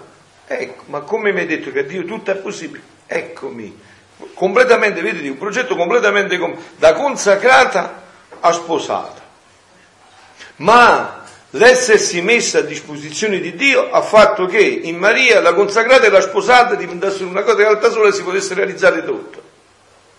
Fosse la consacrata per eccellenza e la sposa per eccellenza. Ma perché se non ci mettiamo in questa disposizione, state attenti carissimi, se non ci mettiamo in questa disposizione non si riesce a fare discernimento nella propria vita spirituale. Eh? C'è qualcosa che blocca la vita spirituale. Se non ci poniamo in questa disponibilità, e non è che è una disponibilità che acquisisci una volta per sempre, no, capito? Perché noi pensiamo che poi è così, che la prendi e la fai tua, no, no, la devi rinnovare continuamente. Ecco l'importanza della preghiera, in ogni preghiera ti devi rimettere in questa disponibilità. E allora Dio può fare luce sulla tua vita, sempre più luce, sempre più profondamente luce, sempre più radicalmente luce. Ora, più, quindi l'infelicità dell'uomo è un disordine all'opera della creazione e vogliamo i nostri diritti nell'opera nostra. Come uscì, vogliamo che ci ritorni. Il nostro amore ci affoga, la nostra giustizia lo esige, la nostra bontà lo reclama, la nostra stessa felicità lo sospira e non tollera l'infelicità dell'opera nostra. La nostra divina volontà, facendoci corona, ci rende immutabile e vuole che il suo regno sia posseduto. Quindi queste sono le disposizioni di Dio e questa è la sua parola a cui noi dobbiamo fare ossequio e credere. Quindi noi dobbiamo essere certo che questo regno Dio arde, brucia, brama dal desiderio di ridarlo di nuovo all'umanità, non trova pace, non trova pace. Tutto Gesù in questi scritti fa dei passaggi anche su tutto l'Antico Testamento, il Nuovo Testamento, perché vedete Gesù non è venuto con questi scritti a toccare qualcosa, no, Gesù non è venuto a pulire, è venuto a dare pieno compimento a tutto quello che ha fatto, il pieno compimento, la corona è questo regno. E tante volte fa degli excursus su tutti i personaggi della Bibbia, facendoli vedere tutti in questa luce, nella luce della divina volontà. Quindi questa è la disponibilità di Dio, non c'è dubbio, Dio ha deciso, ha decretato, è volontà decisa e voluta di ridare all'uomo questo regno. Ma c'è ancora di più alla luce degli scritti, Dio il regno già l'ha dato con Luisa, già si è realizzato, adesso perché Luisa l'ha vissuto in pieno, con il pieno possesso, ora che io e te lo possiamo vivere in pienezza dipende non da Dio, perché Dio già ce l'ha dato in maniera totale e completa, questo vuole che prega. E in un altro brano fa l'esempio, dici, tu che ne diresti se un padre darebbe centomila lire a un bambino? Il bambino, non sapendo né il valore né che cos'è, prende, li strappa e li butta. Quando sarà più grande comprenderà il valore, l'apprezzerà e magari lo chiederà lui stesso, il padre, il dono, e ne farà buon uso. Adesso lui sta facendo precisamente come fa un padre, lui il dono ce l'ha dato, ce lo sta semplicemente mettendo da parte e adesso vedrà come noi lo apprezziamo, come lo leggiamo, come lo viviamo e come lo comunichiamo. Nel momento in cui noi preghiamo e facciamo tutto questo, già in noi si è realizzato. N- non, il numero dice eh, abbreviare i tempi e questo poi si realizzerà per tutta l'umanità. Quindi Dio già il regno l'ha dato. Lui quello che doveva fare l'ha fatto, adesso dipende tutto da noi. E infatti la nostra divina volontà, facendoci corona, ci rende immutabile e vuole che il suo regno sia posseduto. Ma ad onta di ciò vogliamo che la creatura preghi, sospiri il bene che le vogliamo dare. E questo forma un diritto sul nostro cuore paterno e un poggio nel cuore di Lui. Un poggio significa uno spazio, una possibilità perché Dio possa darci questo, questo regno, perché se noi non ricreiamo la possibilità, lui, come diceva la madre, no? Cioè che cosa devo fare io? Eh, un milione di euro a un bambino di due eh, sono so pazzo a dargli un milione di euro, non c'ha la capacità, no? Ma dallo a un diciottenne un milione di euro, dallo a un quarantenne un milione di euro e eh, gli cambi tutta la vita, no? Quindi perché conosci il valore del milione di euro. Eh, ma ad onta di ciò vogliamo che la creatura preghi, sospiri e questo forma un diritto sul nostro cuore paterno, è un poggio sul cuore di Lui per poter ricevere ciò che vogliamo dare e così potergli dire nella nostra enfasi d'amore: figlio mio, te lo sei meritato, sentite che parole, e noi ti abbiamo dato ciò che volevamo darti. Vedete che capolavoro, cioè Dio ce lo vuole dare. Questi sono anche gli eccessi di amore di Gesù che gli fanno scoppiare il cuore, perché lui sente che questo dono me lo vuole dare ma io non gli creo la possibilità di darmelo, lui me l'ha già dato, ha detto benissimo la madre, me l'ha già dato, in Luisa è già tutto fatto, me l'ha già dato, ma io non lo accolgo questo dono, lo faccio mai mio, non gli do la possibilità di farlo diventare mio questo dono. Come se Dio mi ha dato un regalo, no, chiuso, impacchettato con il fiocchetto. Me l'ha dato, io l'ho preso ma non lo ha. Quindi è come se non me l'avessi dato. Secondo me è ancora mostrarci il suo amore all'infinito, perché è ancora una volta rispetto dell'uomo, ah, della sua creatura. Eh, certo. Come l'uomo Adamo in, è proprio così. Di Infatti continua, chi, infatti continua, chi prega si dispone. Allora avete visto? Chi prega si dispone. Quindi la preghiera diventa un dispositivo. E anche qua state attenti, ecco la mia struttura di questi ritiri, rispetta perfettamente questi scritti. È vero, voi sapete che stasera dalle cinque alle otto ci saranno le tre ore di preghiera, perché chi prega si dispone. Infatti io vi voglio fare una confidenza che ho meditato nella mia preghiera, che mi viene spontanea adesso veramente, no? Com'è che io ho avuto la grazia infinita e interminabile, che solo grazia rimane, di conoscere questi scritti, conoscere nel senso biblico, non conoscere perché li leggo, di, appunto di dirvi io credo, io ci credo, perciò parlo. Come ho avuto questa grazia? Perché io ho dato tante ore di preghiera nella mia vita, tante ore di adorazioni eucaristiche, tante ore ferme sotto al tabernacolo, perché infatti la prima volta, e lei ne è testimone, che ci sono arrivati questi scritti nelle mani, noi non li abbiamo bruciati per un punto a trenta, li abbiamo messi in uno scatolo e li abbiamo lasciati là, anche perché io avevo una parrocchia abbastanza difficile come evangelizzazione, dove si faceva la croce con la mano sinistra, per dire, no? E quando io ho chiesto una risposta, dico, mo leggo un po', mi avevo regalato questi libri, dico, leggo un poco, qualcosa, vediamo se c'è qualche spunto che Dio mi aiuta per la mia parola. E ho letto che la cosa, io ero nel mio solito stato, stavo girando, dico, ecco, questa girava, quindi, vedi, io non posso girare perché ho una parrocchia che non fa niente, quindi togliamo tutto di mezzo. Ma cosa ha fatto di sì che Dio mi riacciuffasse per i capelli? Cosa ha fatto senza che io conoscessi questo? La preghiera, la preghiera, la preghiera. Io sono, tra virgolette, un fissato per la preghiera. La preghiera, perché non è che l'ho letto solo dei libri, l'ho visto nella mia vita, nella mia vita. Tutto è dipeso dalla preghiera. Non c'è riuscita. Chi prega si dispone. Sentite poi. Ciò che si ottiene col pregare si apprezza. Non si fa più la fine di Adamo. Capito? Se te lo sei sudato con la preghiera, se hai pianto con forti grida e lacrime, inizi a dire: Signore, ho visto, ma quale diavolo? Tutti i disastri della mia vita sono stati la mia volontà. Signore, ti voglio bene, non voglio averci mai più nulla a che fare. Signore, ti voglio bene, non voglio averci mai nulla a che fare più con la mia volontà. Signore, ti supplico, è tutto un inganno. Ogni volta che entra la mia volontà è una rovina. Signore, ti scongiuro con forti grida e lacrime, dammi la vita della Divina Volontà. E vedi se questa la fa per una trentina, una quarantina d'anni, e poi ti arriva quel dono. Se poi magari te la lunga per cinquanta anni e poi ti arriva quel dono, vedi più. Se tu vieni il diavolo e ti viene a dire: agisci con la tua volontà, dici: mo ti cieco tutti e due gli occhi, ti rompo tutte le corna, ti brucio vivo, non voglio averci nulla a che fare con la mia volontà, la conosco bene cos'è la mia volontà e cosa mi è costato ritornare alla vita della Divina Volontà. Anzi, gli dici: Signore, quando mi darai il, to- il dono, lasciami tutto il ricordo di quello che è successo, perché io ogni volta che solo sento volontà sto pronto. U, tutto brucio subito, se è D, ma se è U, a prima U, brucio tutto.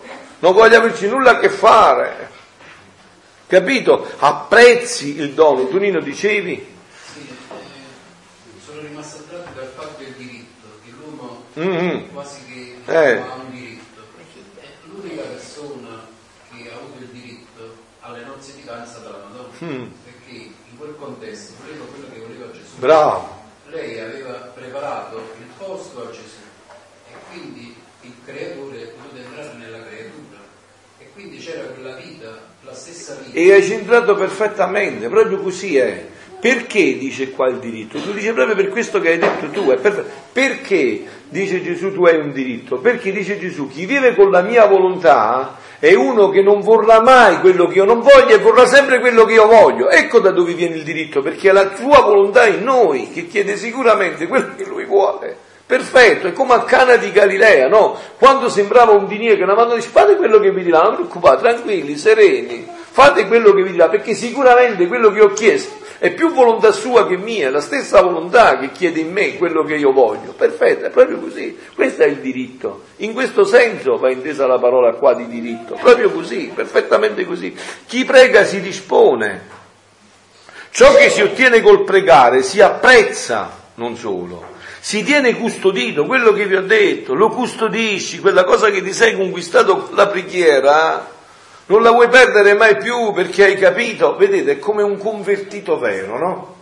Convertito, io sono innamorato dei convertiti veri, di coloro i quali hanno conosciuto il male, ne hanno fatto a loro spesa esperienza e poi hanno conosciuto il bene, a quelli non li muovi più, quelli se ci vai vicino con la, con la motosega si spulcia la motosega, ma loro stanno là fermi. Perché sanno cos'è il male, che fa male, quindi non li muovi più, hai capito? Perché sanno che cos'è il male e che fa male, sempre. Si può camuffare con mille facce, ma il male fa male sempre. E così è qua, se io, perché vedete queste verità in cui Gesù biloca la sua vita, incanta, affascina, queste, queste volontà, queste verità, hanno un potere stupendo, incantano la volontà umana, gli fanno vedere la verità della sua volontà, che tutto quello che fa, qualunque cosa, la volontà umana insozza tutto. E anche qua, però, riportatevi sempre all'interezza anche dei nostri diritti, quello che ci siamo detti. Non è che la volontà umana è una cosa negativa, Dio tutto ha fatto buono e l'uomo l'ha fatto molto buono. Anzi, per la volontà dice umana, dice che è la cosa più bella che ha creato. Il capolavoro più bello che è creato è la volontà umana, ma quando questa volontà umana agisce così come era stata creata, cioè di essere sempre in uno scambio continuo di volontà divina, nel momento in cui si arroga il diritto di staccarsi dalla volontà divina e di essere eh, protagonista unica e indiscussa della sua vita, fa i disastri. Che cosa è successo là nell'Eden? Che cosa, la sollecitazione da dove è arrivata? Vedete che il passaggio è molto sottile, no? Che se voi andate a leggere, Dio gli aveva detto, tu sei re del creato, lo dico in termini, diciamo, di divina volontà, tu sei re del creato, qua tutto è tuo, tutto, non c'è niente qua che non è tuo. Però sta attento, e non era, era un avviso di amore, sta attento, che nel momento in cui mangerai dell'albero, tu morirai. Tu morirai, no? È come se dicessi a te, tu non devi mai mangiare il parmigiano. Fino a che tu non mangi il parmigiano, io sono la mia parola, io sono per te sempre il primo. Nel momento in cui tu di nascosto vai a mangiare il parmigiano, io non sono più il primo nella tua vita. Tu hai scelto qualcos'altro. Hai preso qualcos'altro. Allora, che cosa è avvenuto in quel momento? Gli aveva detto, perché qualora tu ne mangerai, tu morirai. Ok? Allora, poniamoci una domanda. Ma l'uomo, se non ci fosse stato il peccato originale, sarebbe morto sì o no? Rispondete. Non sarebbe morto. Beh, sicuramente però bisogna vedere in che accezione l'avete detto. Allora, vedete, per vedere questo abbiamo una, una chiarezza subito, no? Per vedere questo bisogna vedere lei. Voi vedete sempre lei e quindi siete sempre sicuri. Allora, la morte come adesso è una morte rottura. Vedete che l'uomo non accetta questa morte, nessuno accetta questa morte. Voi avete mai visto un bambino a cui gli regali un canarino, un uccellino, lui si è appassionato e poi quell'uccellino muore? il bambino piange, si dimena, non accetta la morte, non l'accetta, perché questa morte non era nel disegno di Dio, è entrata per opera del diavolo, questa è morte in rottura. Invece nel paradiso terrestre ci sarebbe stata la morte passaggio, la morte passaggio, come la Madonna. La Madonna non è morta, è stata assunta, è un passaggio che impropriamente si chiama, aspettate, non mi interrompete che voglio dire bene questo concetto, la morte passaggio. Che significa questa morte passaggio? Che Adamo ed Eva, superando le prove della loro libertà, sarebbero passati dal paradiso terrestre a quello celeste, sarebbero diventati, passati da uomini a Dio completamente, per partecipazione sempre, non superando la prova volutamente, si sono condannati. Quindi la prova che cos'era? Era sottoporre la libertà, il libero arbitrio, che è una libertà imperfetta, a delle prove che sempre più l'avrebbero resa perfetta. Mi spiego, vi, vi, mi capite quello che sto dicendo? Vi è chiaro quello che sto dicendo? Ecco, sarebbe sempre più, sarebbe sempre più diventato perfetto in questo l'uomo, no? Se rispondi dopo positivamente. Ecco, dove è andato a toccare Satana? Qua. Infatti cosa gli ha detto? M- mangia di quell'albero. E Eva gli ha detto, ma... Dio ha detto che, gli ha detto il demonio, ma è vero che Dio vi ha detto che non potete mangiare di nessun albero del giardino? Vedete, anche qua già è partito con una bugia. Ecco perché non bisogna mai sentire il diavolo, è un errore gravissimo. Quando voi vi viene a parlare il diavolo, c'è un solo modo per rispondere. Subito, questo è l'unico modo, se no vi ha già fatti fritti. E Eva è caduta appena risposta, dico per metafora, perché allora però subito Giampaolo il rosario, perché poi si registra, non capiscono cose che si alzano. Ah, il rosario, ah, ecco, ho alzato il rosario, bravo Giampaolo, grazie, ho alzato il rosario, bravissimo, non ho presente questo fatto, ah, ecco, eh, ma appunto mo, visto che Giampaolo mi ha suggerito questa cosa, eh, positivissimo, voglio aggiungere il punto proprio questo, no? Dicevo questo, se Eva nel paradiso terrestre, quando Satana si è presentato e gli ha detto ma è vero che Dio, avrebbe tirato fuori il rosario e avrebbe detto Ave Maria piena di grazia, noi non saremmo qua.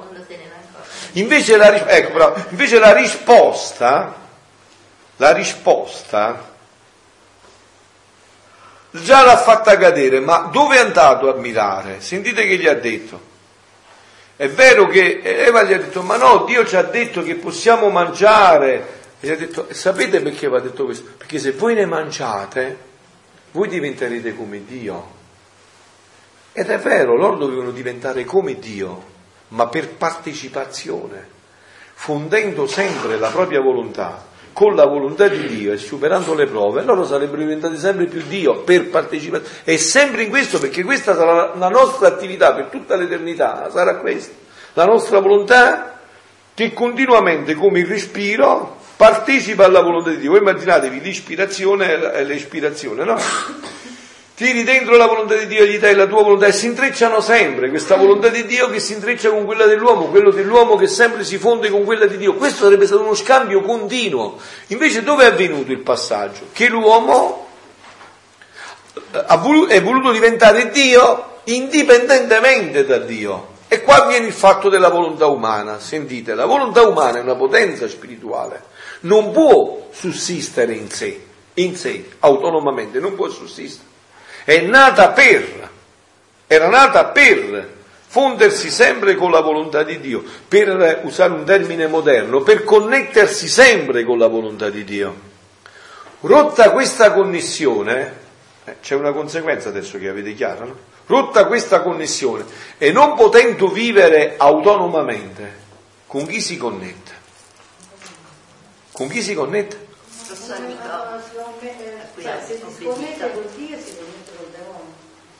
E non rimane mai neutra, uè, uè, non rimane mai neutra, perché non può, non può, non sussisterebbe.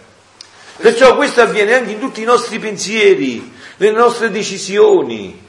Ecco perché Gesù dice questa deve essere una vita continua, perché non dà spazio più a vuoti. Deve essere sempre connesso. Basta un piccolo vuoto che tu ti devi andare a connettere, perché così è stata creata la volontà umana. Questo Dicevi... atto di disobbedienza non ha cambiato soltanto la sorte umana, ma anche quella divina, perché Gesù doveva venire trionfante in mezzo alle creature. Sentite, ecco, quindi anche qua c'è l'altra risposta.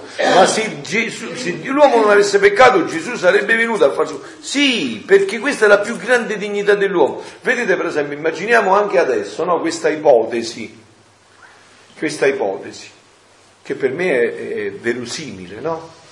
Qua ancora la Chiesa non c'è detto niente, sta approfondendo e, e la specula vaticana è favorevole a questo, anche che vi dico, anche San Pietro. Mettiamo che ci siano altre vite in altri pianeti, no? Ma la, l'onore e la dignità che ha avuto il nostro pianeta non l'ha avuto nessuno. Gesù si è fatto uomo sulla terra, qua, uomo.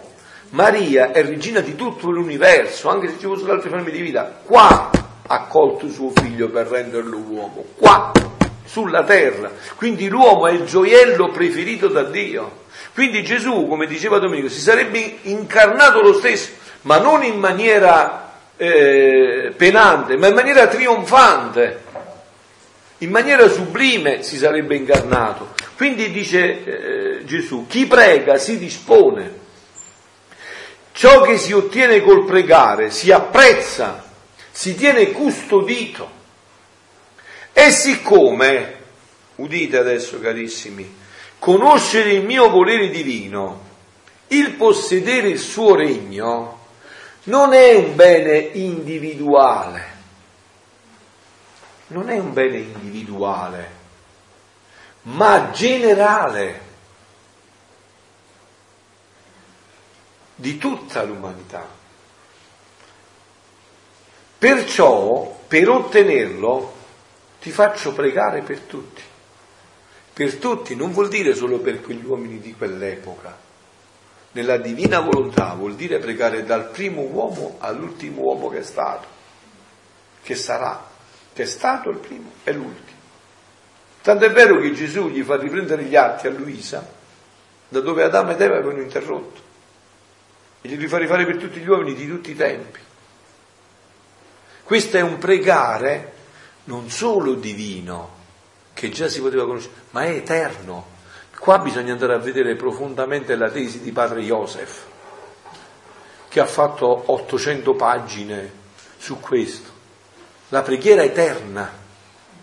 Eterna vuol dire che io raggiungo tutte le dimensioni di tutti i tempi.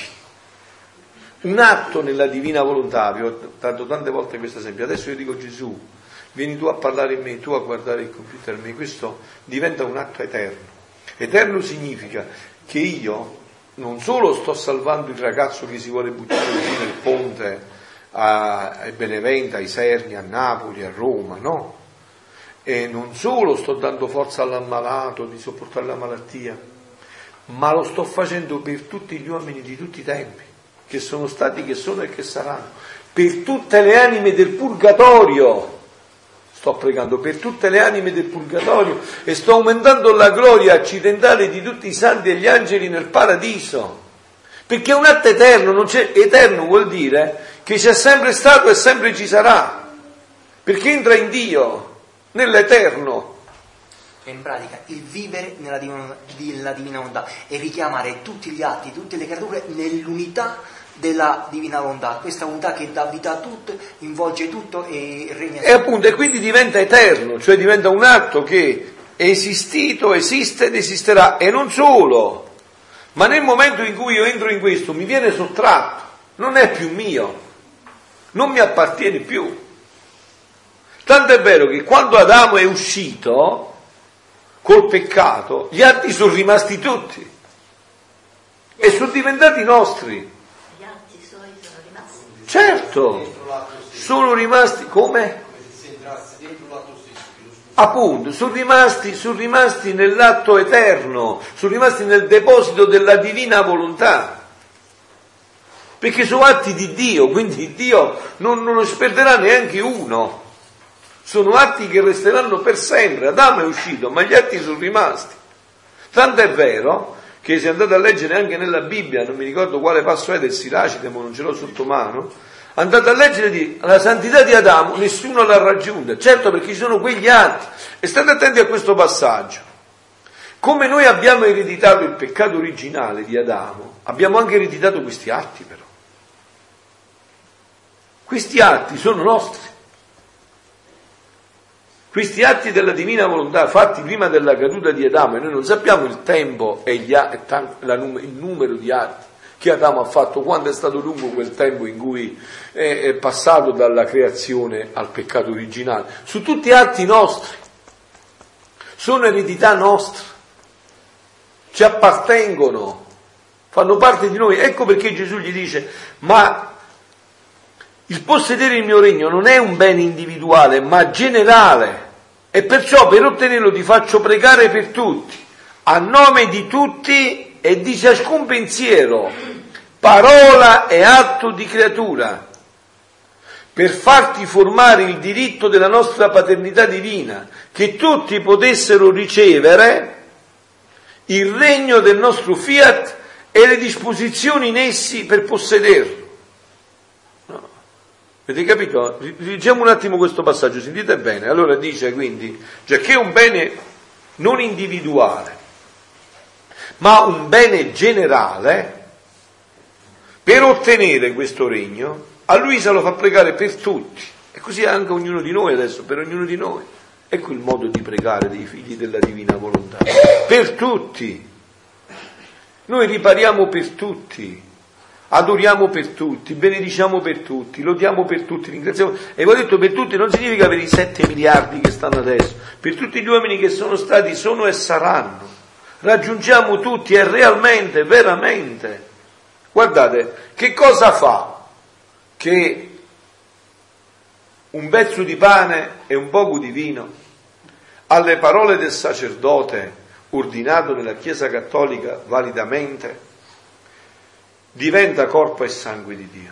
Che cosa lo fa? Il motivo fondamentale, la ragione unica perché lo fa, che cosa lo fa? Che cosa fa che avviene questo?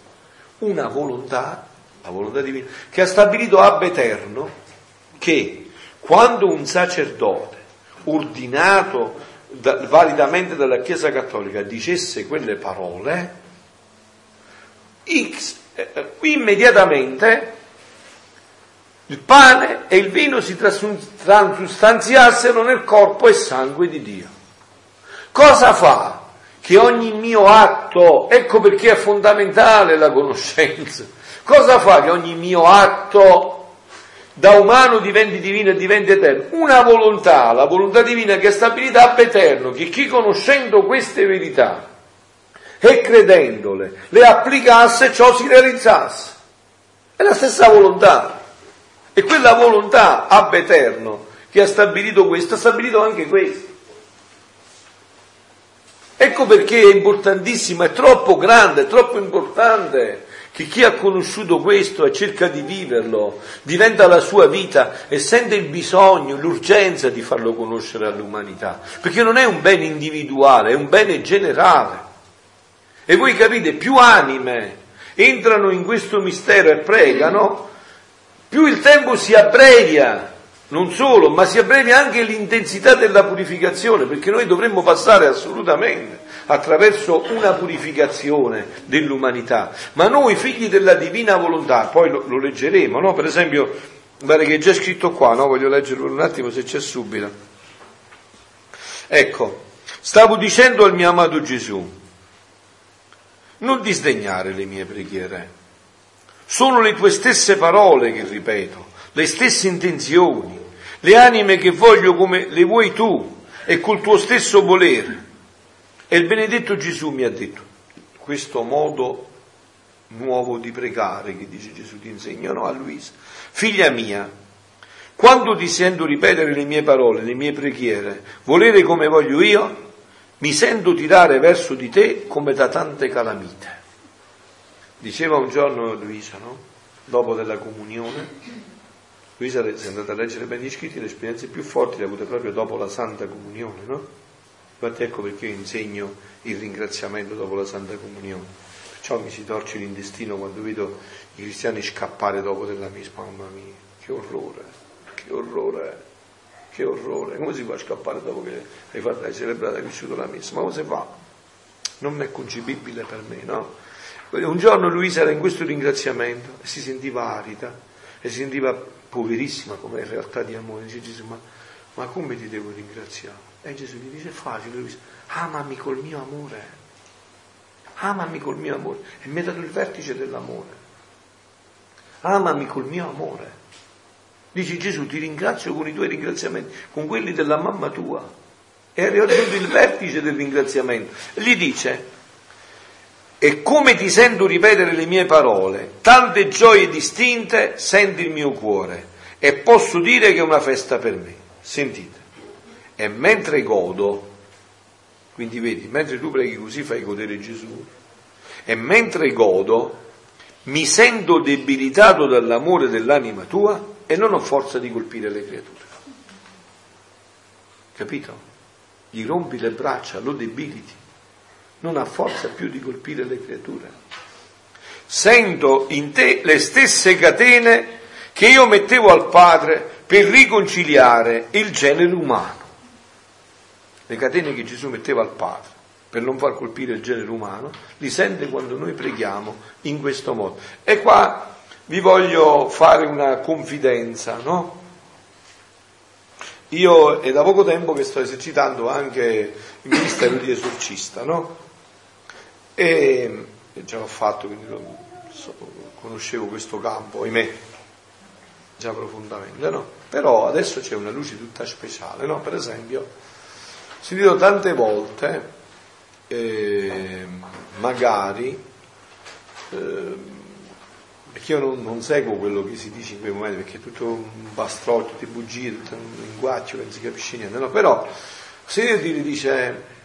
Eh, eh, come è forte il sacromanto, oppure eh, come si chiama, che l'ho fatti pure io tante volte, no? Santa Brigida, Santa Brigida, quelle di dodici anni. Ecco, siamo in casa e vi dico la verità, anche chi si sente dire la stessa la verità, pure che fossimo fuori casa, è un imbroglio per non far scoprire questo, cioè vuole essere un poco come dire: visto che non posso più, certamente in una chiesa, tendarvi al male, non voglio farvi conoscere il bene più grande. Non voglio farvi conoscere il bene più grande. Come dici? Lo pensavo pure qualche volta, mi viene questa cosa, che a volte magari ci veniamo da qualche devozione, però per farci perdere tempo e non darlo invece una cosa ancora più importante. È proprio così, è proprio così. Dire, uso bene il male minore per, per, per, per Piroglio, uso il male minore per arrivare al male, male maggiore. Ah, proprio così. Perché quando tu preghi in questo modo, che non significa non vivere quelle devozioni, ma viverle secondo la divina volontà, e questo è negli scritti, no? Un giorno Luisa era stanca e dice: ma come mai mi viene il sonno? Non mi hai fatto mai dormire tanti anni? Adesso mi viene il sonno.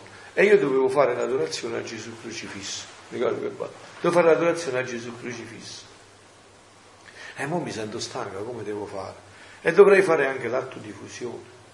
Dice: mo come? Non c'è mai stato il sonno, non ce la faccio più. Dice: adesso mo che faccio? Come faccio? Dice: mo faccio l'adorazione a crocifisso, perché è l'adorazione ai tuoi piatti. Gli apparve Gesù e gli disse: no, figlia mia, è facilissimo. Fonditi in me e in me puoi fare anche il, l'adorazione al crocifisso, perché sono io che la faccio in te. Non so, vi è chiaro il passaggio? Vi è chiaro il passaggio? Allora, cioè il problema è: ma eh, faccio la coroncina alla Divina Misericordia? Certo, falla nella mia Divina, fonditi in me e fa quello fuso in me. Fai quell'atto, devi conoscere questo però per fare quello. Invece dov'è il piano? Non voler far conoscere questo, fermare tutto a quello. non voler far conoscere questo passaggio fondamentale, questo dono fondamentale, questo che dice Gesù, no? Qua dice... È arrivato dopo, nel tempo, no? Che cosa?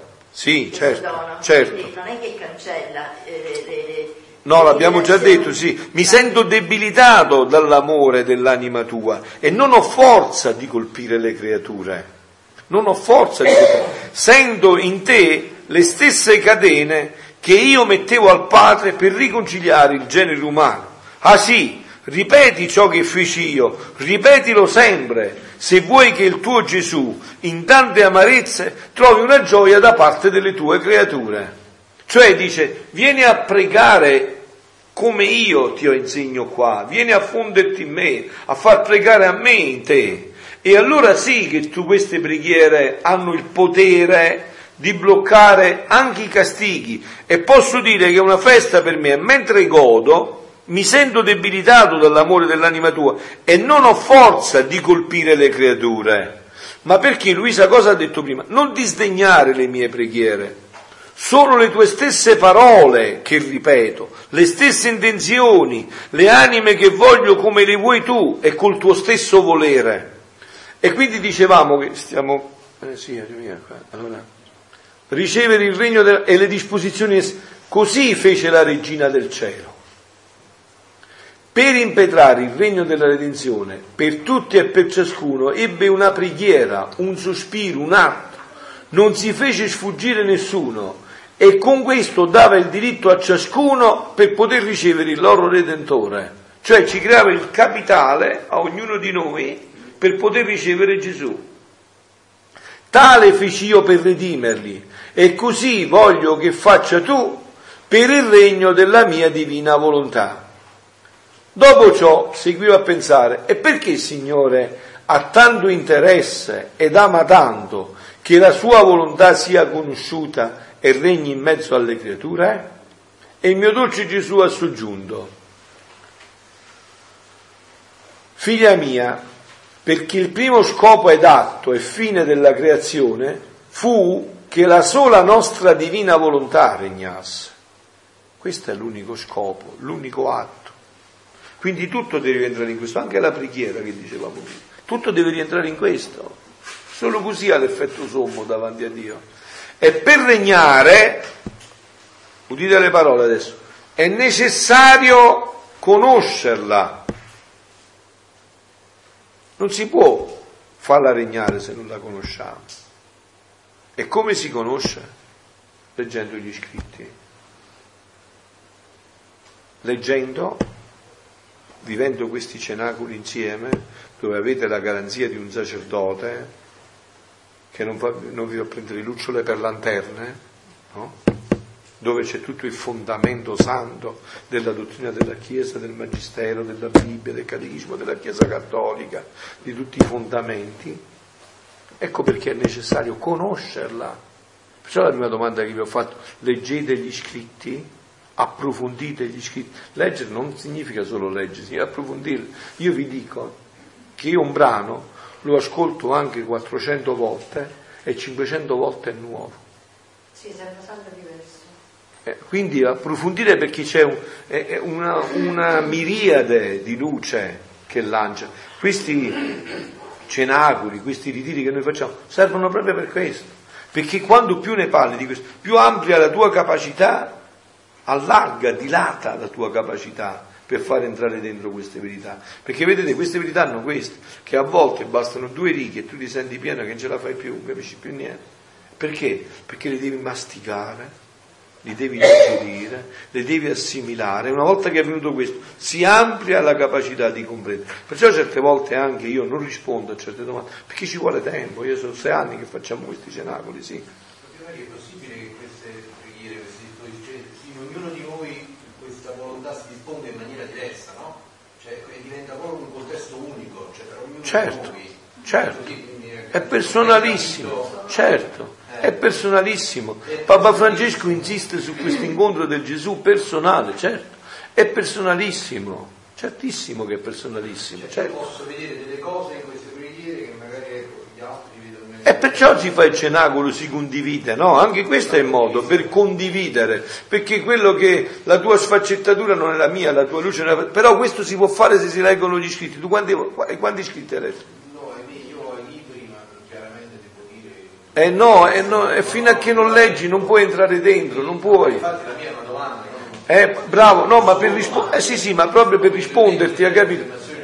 Ho capito perfettamente, ma proprio per risponderti ti dico, se non ci sono gli scritti, non c'è la conoscenza, bisogna leggere, bisogna andare a leggere, perché qua c'è una conoscenza particolare. Per esempio noi avevamo un padre, no? Che diffondeva molto la consacrazione al cuore immacolato di Maria, un santo padre veramente, e in molti spunti aveva, diceva queste cose, ma non ci aveva mai detto la fonte, e noi sentivamo ma non capivamo.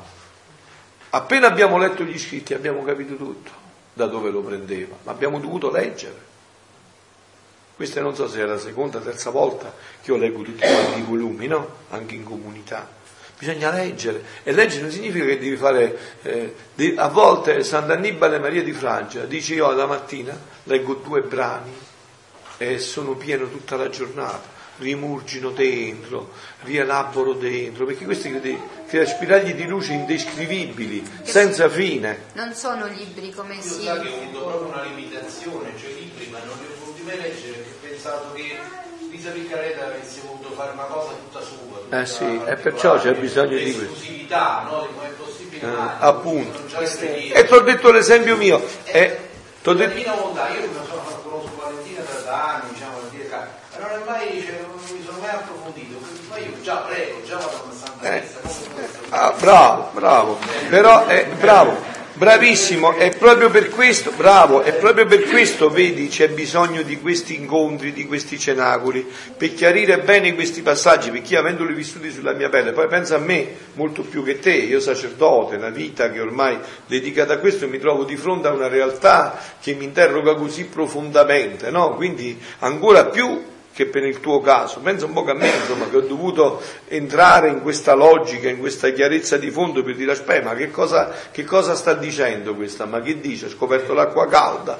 E cioè... devo fare, chiedo scusa, proprio questa piccolissima testimonianza. L'avvocatella, eravamo appena arrivati, mi sto per sedere e vedo, sono innamorato di Gesù Bambino, c'era il libricino delle ventiquattro ore e c'era Gesù Bambino in primo piano, in prima pagina. Anche c'era un, un signore anziano a fianco a me, il suo libricino, oh, che bello, eh. Poi vado ad aprire ventiquattro ore della passione, ah, no, ti perseguita, vedi, ti vuole, appunto, ti, no, è bello, ti costringe quasi, ti costringe quasi ad accogliere il dono, vedi, arriva quasi alla, alla a, appunto, arriva quasi al limite di spingere la sua volontà, insomma, più non si può andare. Fu essa, allora, figlia mia, perché il mio primo scopo e atto e fine della creazione fu che la sola nostra divina volontà regnasse, e per regnare è necessario conoscerla. Non c'è via d'uscita, è necessario conoscerla. E guardate, anche da questo si vede se voi siete entrati, se bramate conoscerla. Perché io vi dico, questo significa ogni giorno fare il pieno della felicità, della speranza. Basta un brano e voi vi sollevate nella speranza. Quando avete quelle giornate toste, che cala la speranza, che tutto va storto, e entri in un brano del genere, risale subito ad alta quota. È una meraviglia. Fu essa, la Divina Volontà, che uscì in campo d'azione nella creazione, che col suo fiat creatore si imponeva sul nulla e creava cieli, soli e tante opere belle, anche l'uomo. E in tutte le opere che creava mi metteva il suggello del suo fiat onnipotente come segno incancellabile, che dentro ciascun'opera sua vi restava dentro come re dominante nel regno suo. Sicché, sentite, lo scopo della creazione, sicché lo scopo della creazione non fu la nostra potenza, la nostra bontà, la nostra giustizia, la nostra immensità e simile. E se tutti vi concorsero i nostri attributi, fu come conseguenza. Ma come, ma non come scopo. E se otteniamo lo scopo, e se non otteniamo lo scopo, è per noi come se nulla avessimo fatto. E siccome tutte le cose furono fatte per l'uomo, guardate il passaggio, è l'uomo per noi, ecco che per necessità d'amore, per diritto di giustizia, per onore e decoro nostro, decoro nostro e di tutte le opere nostre e per il compimento del nostro scopo, vogliamo che la nostra divina volontà regni nell'uomo come principio, vita e fine di tutto l'essere suo. Questo è lo scopo della creazione, che questa divina volontà ritorni a regnare nell'uomo come principio, come vita e come scopo. Dicevamo prima, quando tu eh, ti sei introdotto con questo passaggio, no? Che hai fatto, molto, una testimonianza molto bella perché è vera, no? Così stanno le cose. Eh, dicevamo, eh, perché a volte io anche non rispondo, perché eh, avendolo vissuto sulla mia pelle, so che certe cose devi andarle a vedere dentro, negli scritti. Che cosa avviene con questi scritti? Avviene questo, tu leggi e percepisci fino a che hai la capacità di comprendere. La nostra capacità è limitatissima, noi siamo creature. Allora ti sembra che hai riempito il secchio e non ci va più niente, ok? Tu immaginati un secchio d'acqua, no? Di gomma, l'hai riempito d'acqua, ok? Fino all'orlo, eh, e non ci puoi, ci puoi mettere altra acqua. Ma se tu vai con una fiamma ossidrica vicino al secchio di, di gomma e lo riscaldi, quello si dilata e ti dà lo spazio e dopo ci puoi andare a mettere altra acqua. Ecco la dinamica che avviene, la dinamica con questi scritti, con questi ritiri, è proprio questo. Intercorre un certo periodo di tempo, tu leggi, permette alla tua capacità di ampliarsi e queste verità ti penetrano sempre più profondamente e si crea una luce stupenda, no? Vedete per esempio a diverse persone qua che ormai fanno i ritiri da tempo come Domenico, eh, Giampaolo, Donino, eh, eh, che cosa succede? È successo questo. Lo dice pure in un'altra maniera, no? Queste verità lette e rilette sono come il ferro battuto, no? E più tu lo batti, quello più sfavira la luce, ti modella la tua anima a immagini e somiglianze di Dio e più fa luce per le altre persone. Avviene questo, cioè ti amplia la capacità e quindi Gesù può darti la possibilità di entrare dentro di nuovo. E già mentre rileggi tante cose li dimentichi, perché a volte eh, delle espressioni de- ti aprono degli orizzonti, poi soprattutto se lo fate come io sto cercando di dirvi, no? li, li confrontate li, li, eh, con la Sacra Scrittura, col Catechismo della Chiesa Cattolica, no? Per esempio mi diceva l'altro giorno la madre, mi diceva, stavo parlando di una cosa, no? E lei mi diceva, guarda padre, tutto questo è tutto scritto nel Catechismo della Chiesa Cattolica. È tutto dentro nel Catechismo della Chiesa Cattolica. Allora che cosa succede? Che si inizia a, ad ampliare una luce stupenda, una luce meravigliosa, e più ti lasci penetrare da questa dinamica, più questa luce si apre, anche perché vi ho detto, questo sarà tutta l'eternità. L'eternità sarà gioia, se, no, gioie sempre nuove, felicità sempre nuove. Vedete, ho detto anche un'altra volta in questa sede, no? Quando io per esempio passo nei paesi come pastore, come sacerdote, mi fermo a parlare con le persone, no? E dico scherzando a volte per incidere un poco, no? Scherzando, tra virgolette, guarda che te ne vai nell'inferno, no? Quindi, oh, meglio padre, perché che noia in paradiso, nell'inferno c'è un divertimento. Ecco, no, no, aspettate, aspettate, qua soggiace una cosa molto importante, che c'è anche in noi, perché noi non pensiamo che ci sono felicità sempre nuove, no, pensateci, ma che si farà in paradiso? Poi una volta che sei stato felice, che fa? Sarai sempre felice? No, sono felicità sempre nuove. Inferno invece ti annoi da morire, perché è sempre la stessa cosa, è sempre la stessa cosa. Se voi vedete anche queste cose che vi ho detto di Gesù, ma è sempre la stessa cosa, uh, ma ha fatto la fattura, uh, quello, eh, è sempre la stessa cosa, non cambia mai, è sempre uguale, identico, non cambia mai, non cambia mai la faccenda. Sta scaricando la batteria, ma tanto abbiamo finito, eh, falla riaccendere di nuovo, tanto. Sì, sì, ma... No, no, ma stiamo finendo, ormai non abbiamo più tempo, lo, lo puoi caricare dopo, voglio finire di leggere questo. Quindi dicevo, a volte non vi, non, non vi preoccupate se io non cerco di rispondervi, perché conosco questa dinamica. C'è bisogno di mangiare questo cibo. Non solo, ma la conosce anche Gesù. Gesù vuole vedere se voi dopo iniziate a mangiare questo cibo, a digerirlo, se diventa la vostra passione, come diceva prima la madre, no? Ce lo dà in prestito, vuole vedere se noi ci appassioniamo sempre di più, e così può penetrarci sempre più profondamente con queste verità. Adesso vorrei finire però di leggere solo questo brano che abbiamo finito. Uh, dov'è? Ah, se tu sapessi quanto soffre il mio fiat nel guardare l'uomo, lo guarda e dice nel suo dolore, lo feci proprio con le mie mani creatrici, è opera mia, è proprio lui che tanto mi dilettai nel crearlo, eppure non vi sto dentro di lui come regno mio, ruppe il mio suggello e mettendomi fuori mi strugge lo scopo perché gli diedi la vita. Vedi dunque, sentite, come di assoluta necessità assoluta necessità che la mia volontà sia conosciuta e regni, è di assoluta necessità. Perciò, figlioli, vi voglio bene, non mi rispondete però superficialmente quando vi faccio le domande come ho fatto all'inizio, perché poi viene fuori la verità. Vi ho detto, ma voi siete tuffati in questi scritti, se siete tuffati la vostra vita si deve conformare a questo, è assoluta necessità. Assoluta necessità vuol dire assoluta necessità. Non c'è niente di più importante, non c'è niente che viene prima, è di assoluta necessità.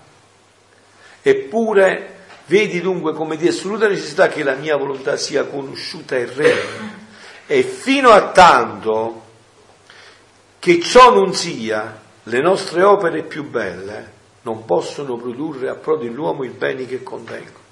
La stessa opera della redenzione, senza compimenti, stessi sacramenti. Una cosa è vivere la Santa Messa e mangiare l'Eucaristia da figlio della Divina Volontà, un'altra cosa è non così, non ha il pieno effetto dentro di noi. Onde seguivo a pensare, perché il mio amato Gesù non parla così spesso come prima sul suo fiat?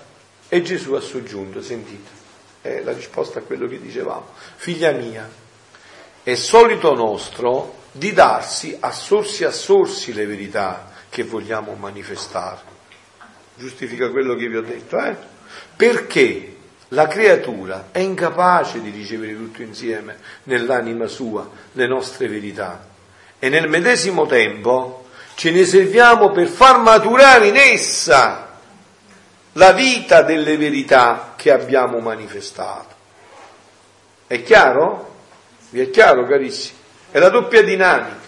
Siamo incapaci, ma contemporaneamente Gesù ce lo dà sorsi a sorsi, perché noi facciamo maturare questo dentro di noi. Diventa sangue del nostro... È come cibo, no? A un certo punto già peggio a mangiare.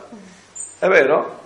Eh, devi fermarti, devi assimilare, e dopo quando andrai, sentirai di nuovo il bisogno, andrai a mangiare, perché si è assimilato, è diventato sangue del tuo sangue, e quindi crea lo spazio per altro cibo che può sopraggiungere dopo. Ci sentiamo tirati dalla bellezza delle nostre manifestazioni a manifestare altre verità, e perciò diamo il tempo per avere il tempo ed occasione di prendere il diretto di fare altre comunicazioni.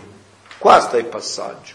In qua il Signore eh, vede anche appunto il nostro desiderio, il nostro proposito. Cioè, se io, questo diventa la mia passione, io mi industrio per, per, per leggere questi scritti, mi industrio per fare ritiri, per incontrarmi, appunto per fare quello che tu dicevi, per avere la sfaccettatura anche di un altro, di quello che ha notato questo in questi scritti, di quello che ha colto questo aspetto, che ha visto l'altro aspetto che io non l'avevo visto dall'altro lato, perché è, è una miniera infinita, che ha rivoli infiniti da cui arriva. Eh, non fecimo lo stesso nella creazione? Potevamo creare tutto insieme e con un solo fiat tutto ciò che esiste, ma non lo feci. Quando il nostro fiat si pronunziava e uscivano le nostre opere, noi ci dilettavamo nel guardare la bellezza e magnificenza delle opere nostre, e questi ci attiravano a pronunziare altri fiat per formare altre opere più belle. Cioè Gesù fa e dice, guarda Pierpaolo, guarda Giampaolo, come ha fatto tesoro di questa verità, si nutre, se la sta, adesso gliene rivela un'altra. perché mi diletto io e si diletta lui. Avete capito? Mi diletto io e si diletta lui. Ci dilettiamo a vicenda. E io allora gli do altre luci, gli do altri approfondimenti. Così sto facendo con te. Non ce la facciamo. Finito, che ora è? Eh, dobbiamo andare. Bene, finiamo qua allora che diciamo l'Angelus insieme. L'angelo del Signore portò l'aggiunto a Maria.